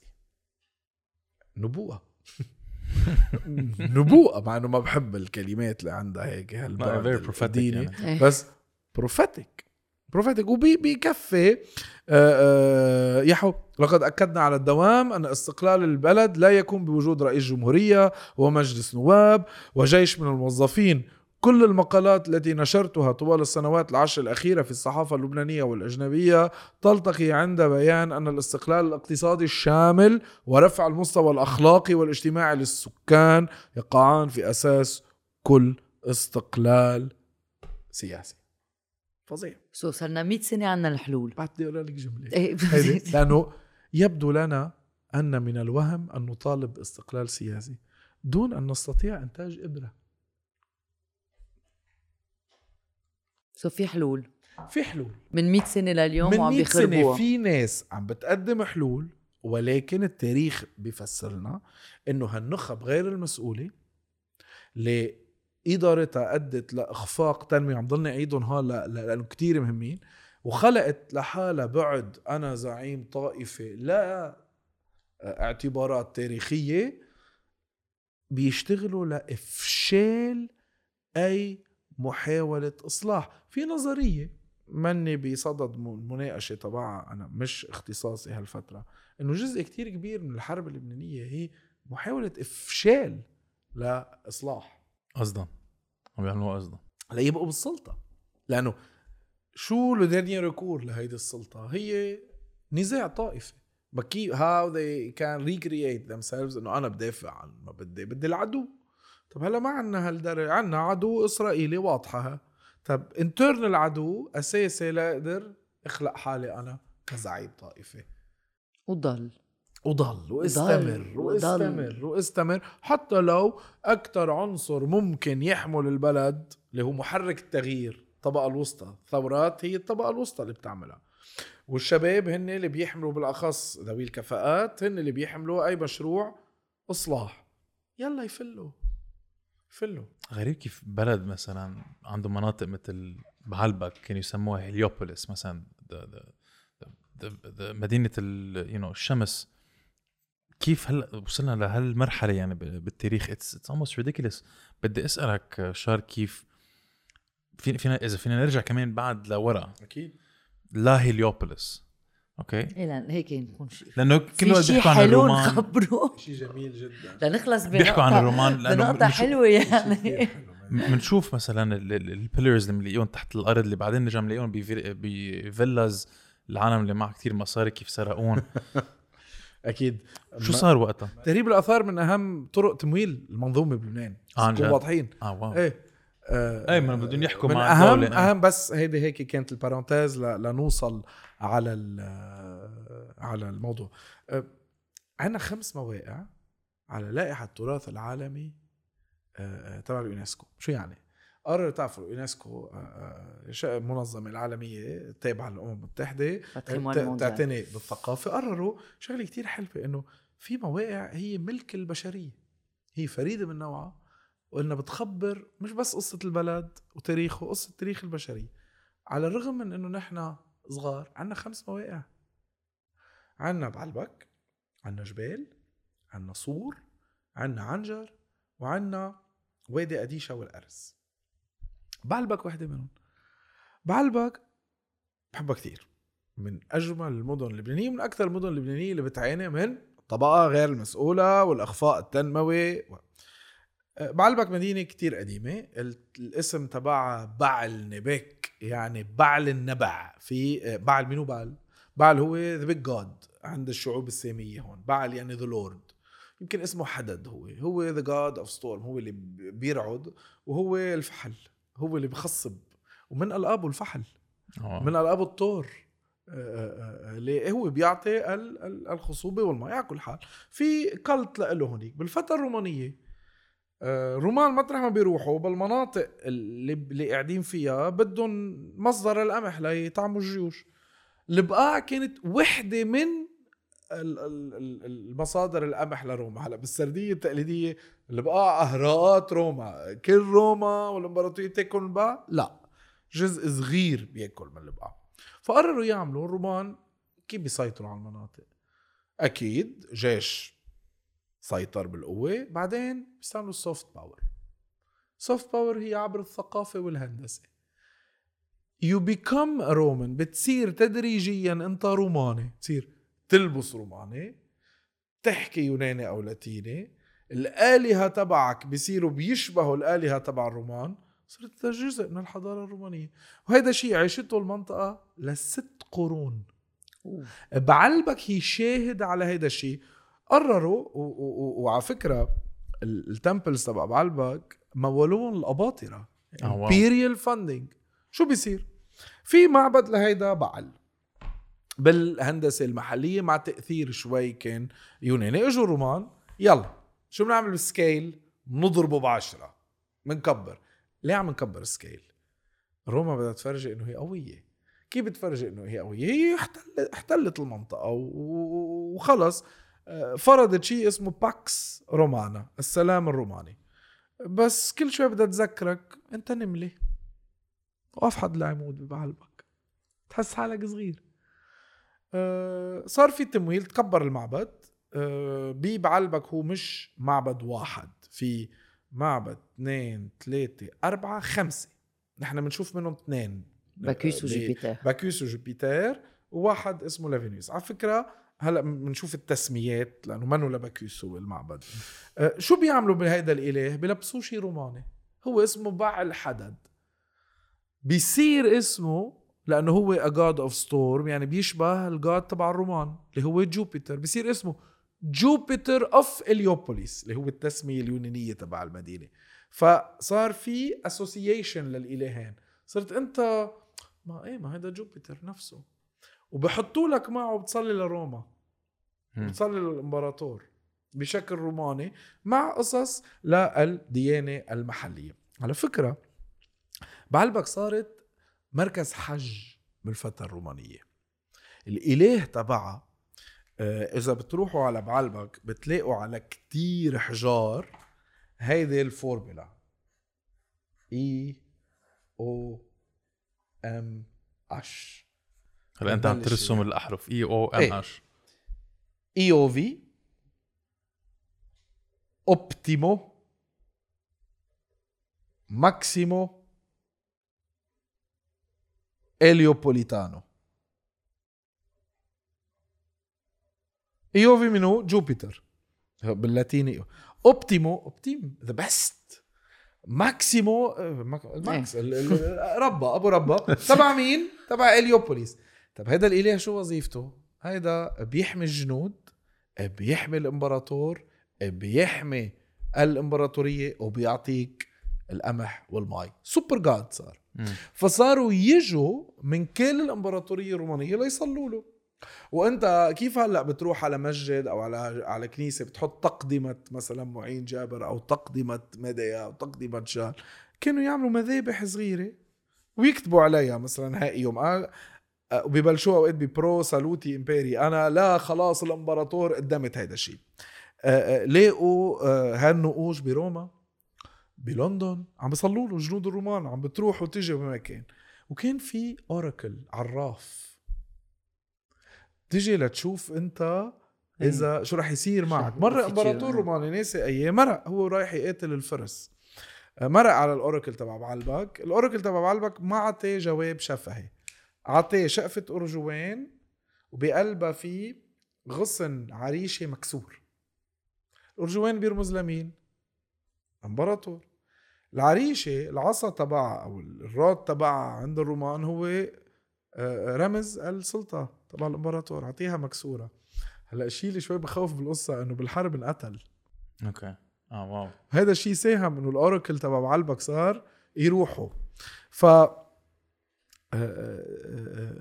اللبنانية عملت المستحيل، مشكورة، لتدمير بعلبك. عملوا طبعا صار في بالخمسينات مشروع ثقافي لإطلاق مهرجان من أهم المهرجانات العالمية، ولكن بسبب الأوضاع أوقات ما بيقدروا يعملوا ببعلبك، والدولة أهملتها لبعلبك. قررت إنه إذا بتطلعوا على جوجل إيرث، عزلت الموقع الأثري عن المدينة. طب هالقلعة بنسميه قلعة لأنه بالفترة الأيوبية صارت فورترس، الاسم اللي هو الكومبلكس تبع المعبد، هي ملك لبعلبكية أولاً، بس عزلون من بعض، ربطوهم ليرجعوا، عزلون. دمروا الأحياء التقليدية تبع بعلبك. حي الشراونة اللي بنسمع عنه دايما في مشاكل، هيدا حي من الأحياء التقليدية، بس ليه تدمروه؟ من إهمال، ما كانوا عم بيعرفوا شو عم بيعملوا، إهمال. وما ننسى بالفترة الدولة اللبنانية شوي في ازدهار هالمناطق ما عملوا شي فيها، فصارت ركزوا على بيروت، صارت هالسكان تكره الدولة، مينيموم بدها تهجم عليها. صح. غير انه منطقة زراعية، عفوا نحن قادمين على مشكلة هي التصحر. منطقة بعلبك منطقة زراعية، الفلتان اللي صاير بالعمران بالبقاع عم بيخلي انه المناطق الزراعية تتراجع. فبنشوف انه عنا موقع جميل بيحكي تاريخ عم نهمله، اهمال بيرعب. وغيره وغيره من المواقع. عنا عنجر، مدينة أموية، عندك بالعالم كله، في شوي بدمشق، شوي بحلب، شوي الأمويين تبع الأندلس، بسوريا شيء اسمه الرصافة، وعنجر. ليه موقع مهم مفروض يكون في سواح، مش بس سواح، مش ما كتير سواح لهالدرجة راح يكون عنصر اقتصادي، مفروض يكون في مركز دراسات أموية بعلماء. ليه؟ عنجر من أوائل المدن الإسلامية، عم نحكي يعني early 8th century. في transition بين Roman Byzantine urbanism وart لشوي وشوي عم بيتحولوا شيء جديد. بيفرجينا هالموضوع إنه ما في قطيعة مثل ما بتفرج السردية، إنه إجوا الإسلام، إجوا حكينا كلهم أكلونا نحكي على أكلونا الإسلام، إجوا كلهم وصار في قتال ودمروا المنطقة. طب إذا دمروا المنطقة، ليه هندسة عنجر بيزنطية بكتير من العناصر تبع مع شيء جديد عم بيبين؟ عم نشوف هون a civilization in the making. هيدا شيء هائل بالنسبة للمؤرخين، بالنسبة للعلماء الآثار. كتير قليل بالعالم تشوف هيدي جايبينها البيزنطية، بس هيدا شيء جديد عم بحطوها بغير طريقة، في شيء جديد عم بيبين. رائع. إهمال إهمال إهمال. طرابلس، صيدا، رب الإهمال الجماعة. شوف في أسألك، شوف في بطرابلس مثلا، طرابلس عندك أول شيء مدينة. شو يعني مدينة؟ مدينة يعني مدينة عربية إسلامية، يعني مدينة بقلبها في مجموعة معالم تخدم وظائف معينة، لأنه عكس السردية الحضارة العربية والإسلامية منا حضارة بدو، هي حضارة مدن شغلي كتير مننساها. والجهل الضارب بلبنان إنه أنا ما بدي أكون عربي لما أكون بدوي. مين قال لك رح تكون؟ سمعناها مش من زمان. أنا إيه سمعناها من حدا مفروض يكون دبلوماسي. إيه ولا إيه طبعا. يعني هل الكارثة وين بدها؟ إنه نحنا بندفع معيشات لهالتفاهات. إيه بعرف. نحنا بنمول التفاهات، فاينانس التفاهات، فاينانس stupidity. إيه أنا من أهداف لبنان عيب شو.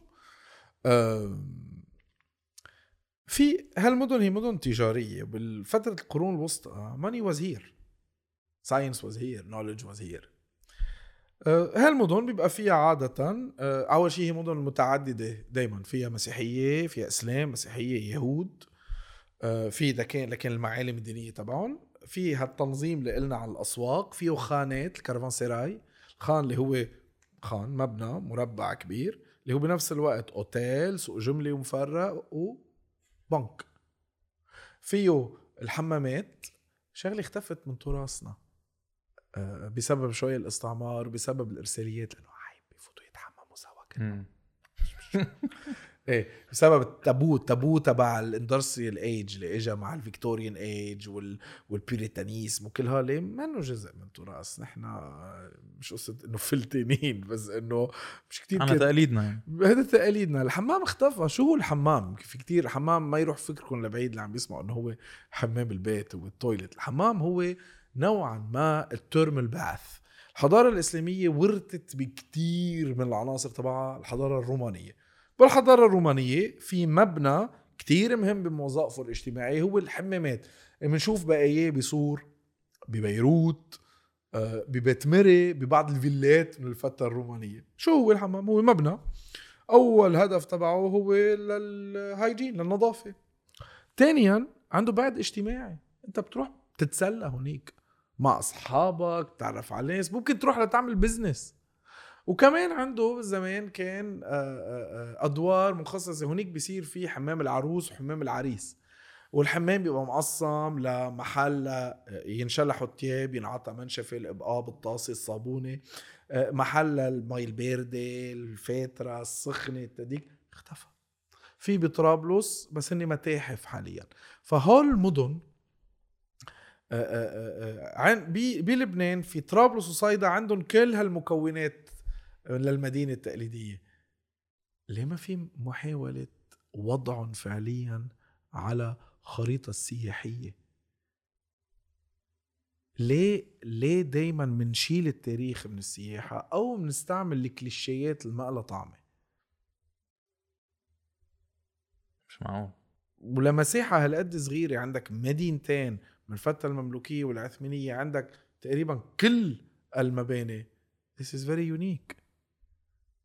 لا غير انه في لبنانية ما بيروحوا على صيدا وسور لانه في خوف طائفي على صيدا وسور وطرابلس. يا جماعة عيب على مساحة هالقد صغيرة يكون فيها هالقد خوف.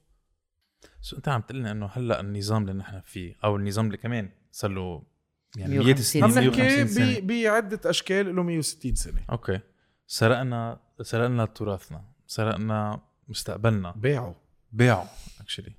طب شو فينا نعمل هلا مع هيك نظام بيست على التاريخ اللي هلا انت خبرتنا اياه؟ فينا نتعلم من حلول البير نقاش، يعني where do we look؟ ما بعرف. يمكن الشغله كثير بسيطه، استمراره هو قتلنا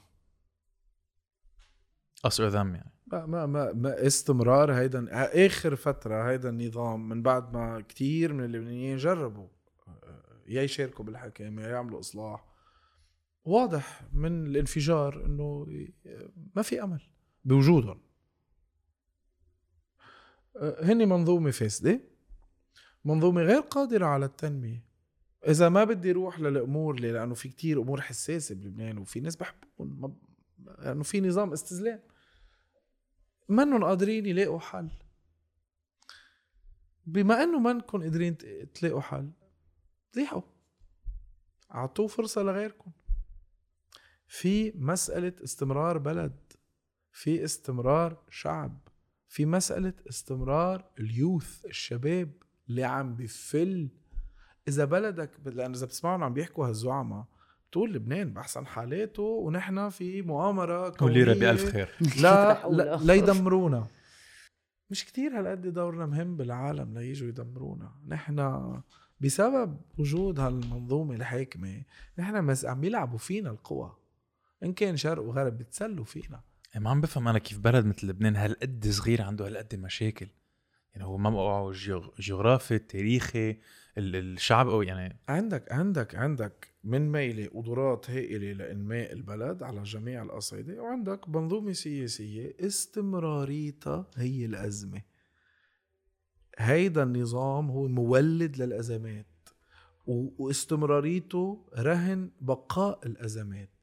الحل الجذري هو نهاية هذا النظام. بس تجي هون التاريخ بيلعب دور، بحرر، بس تجي تقول يا جماعة شو بخبروكم عن المشاكل الطائفية والفروقات الثقافية بين الحضارة اللبنانية والحضارات.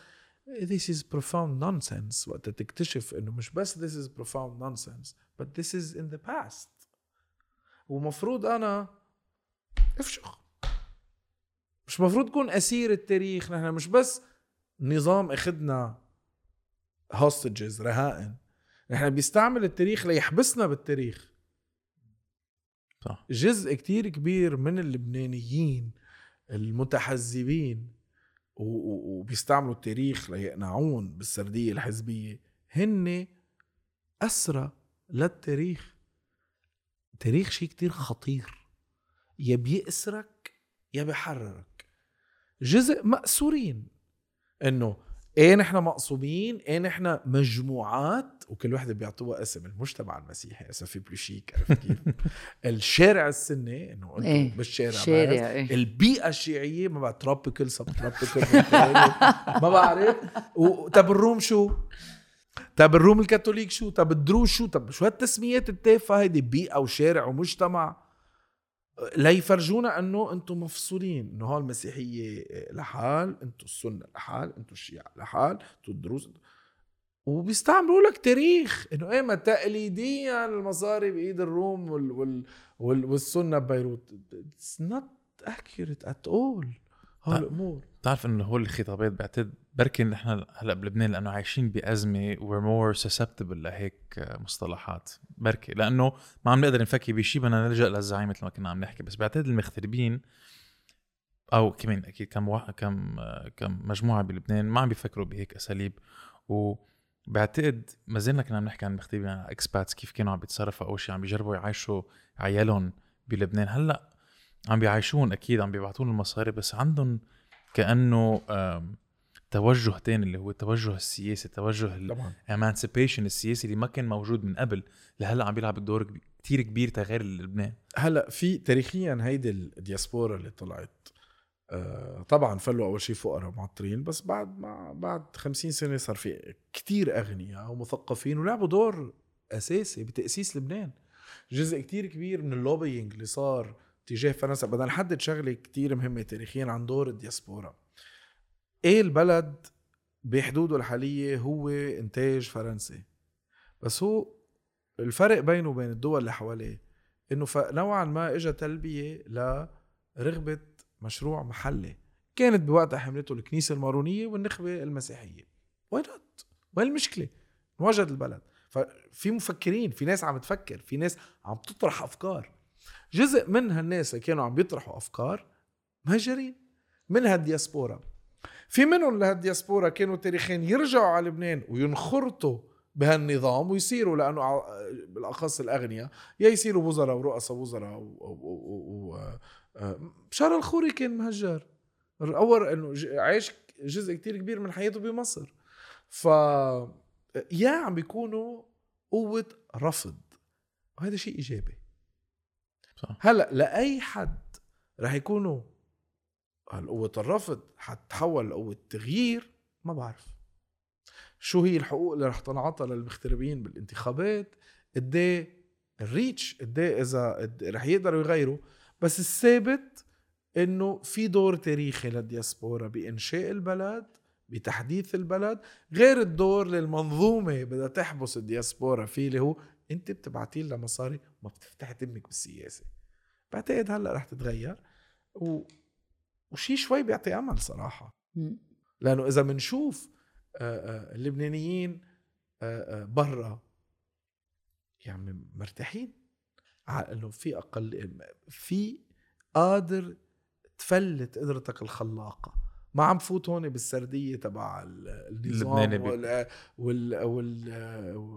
والإعلام إنه إذا واحد اخترع لمبة صار هيدا إشعاع لبناني. لا بس ايه نوعية حياتهم افضل, عندهم قدرة على طرح مشاريع حديثة, وبتأمل هيدا الدور التاريخي يلعبوه.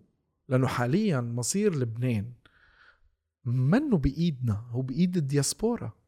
اذا هالدياسبورا رح تتحول لقوة تغيير, نحن أسرى هون, نحن رهائن.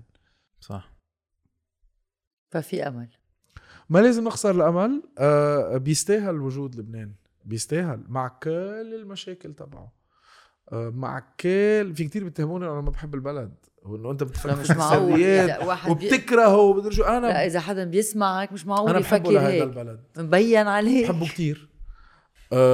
ما رح اقول لك اني مؤمن بهيدا شيء اسمه الصيغه اللبنانيه, لانه this is nonsense يعني طائفي ما له طعمه.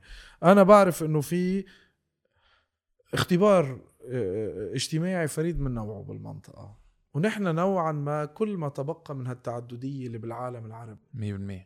ونحن تعددية قادرة تعيش سوا, هي ما قادرة تعيش سوا بوجود النظام.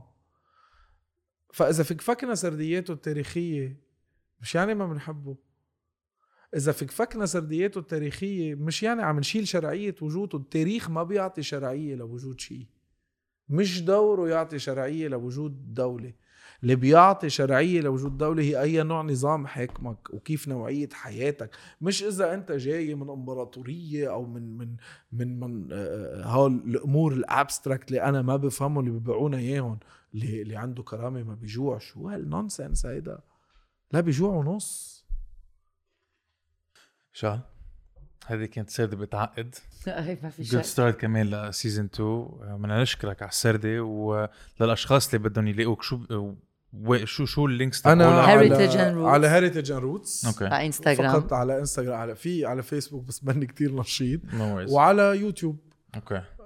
فيهم they okay. can subscribe and like and share and كل الانجيجمنت اللي فيعطوه. وكمان بدي ارجع على ماتش لانه كتير بحب هذه المبادرة. Is it open للأشخاص ولا كيف؟ لا، لسبب كتير بسيط. أول شيء هي مبادرة educational مع مجموعة okay. يعني نحن عم نعطي صف، الصف مقسوم ل2، جزء منه workshop جزء منه جولة.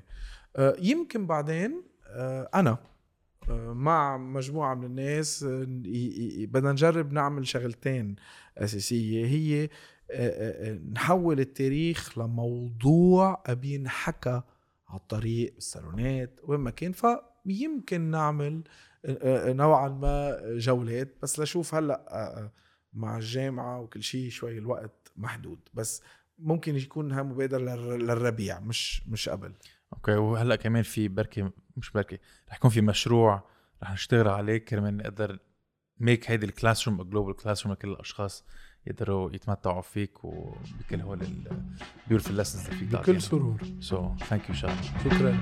ميرسي.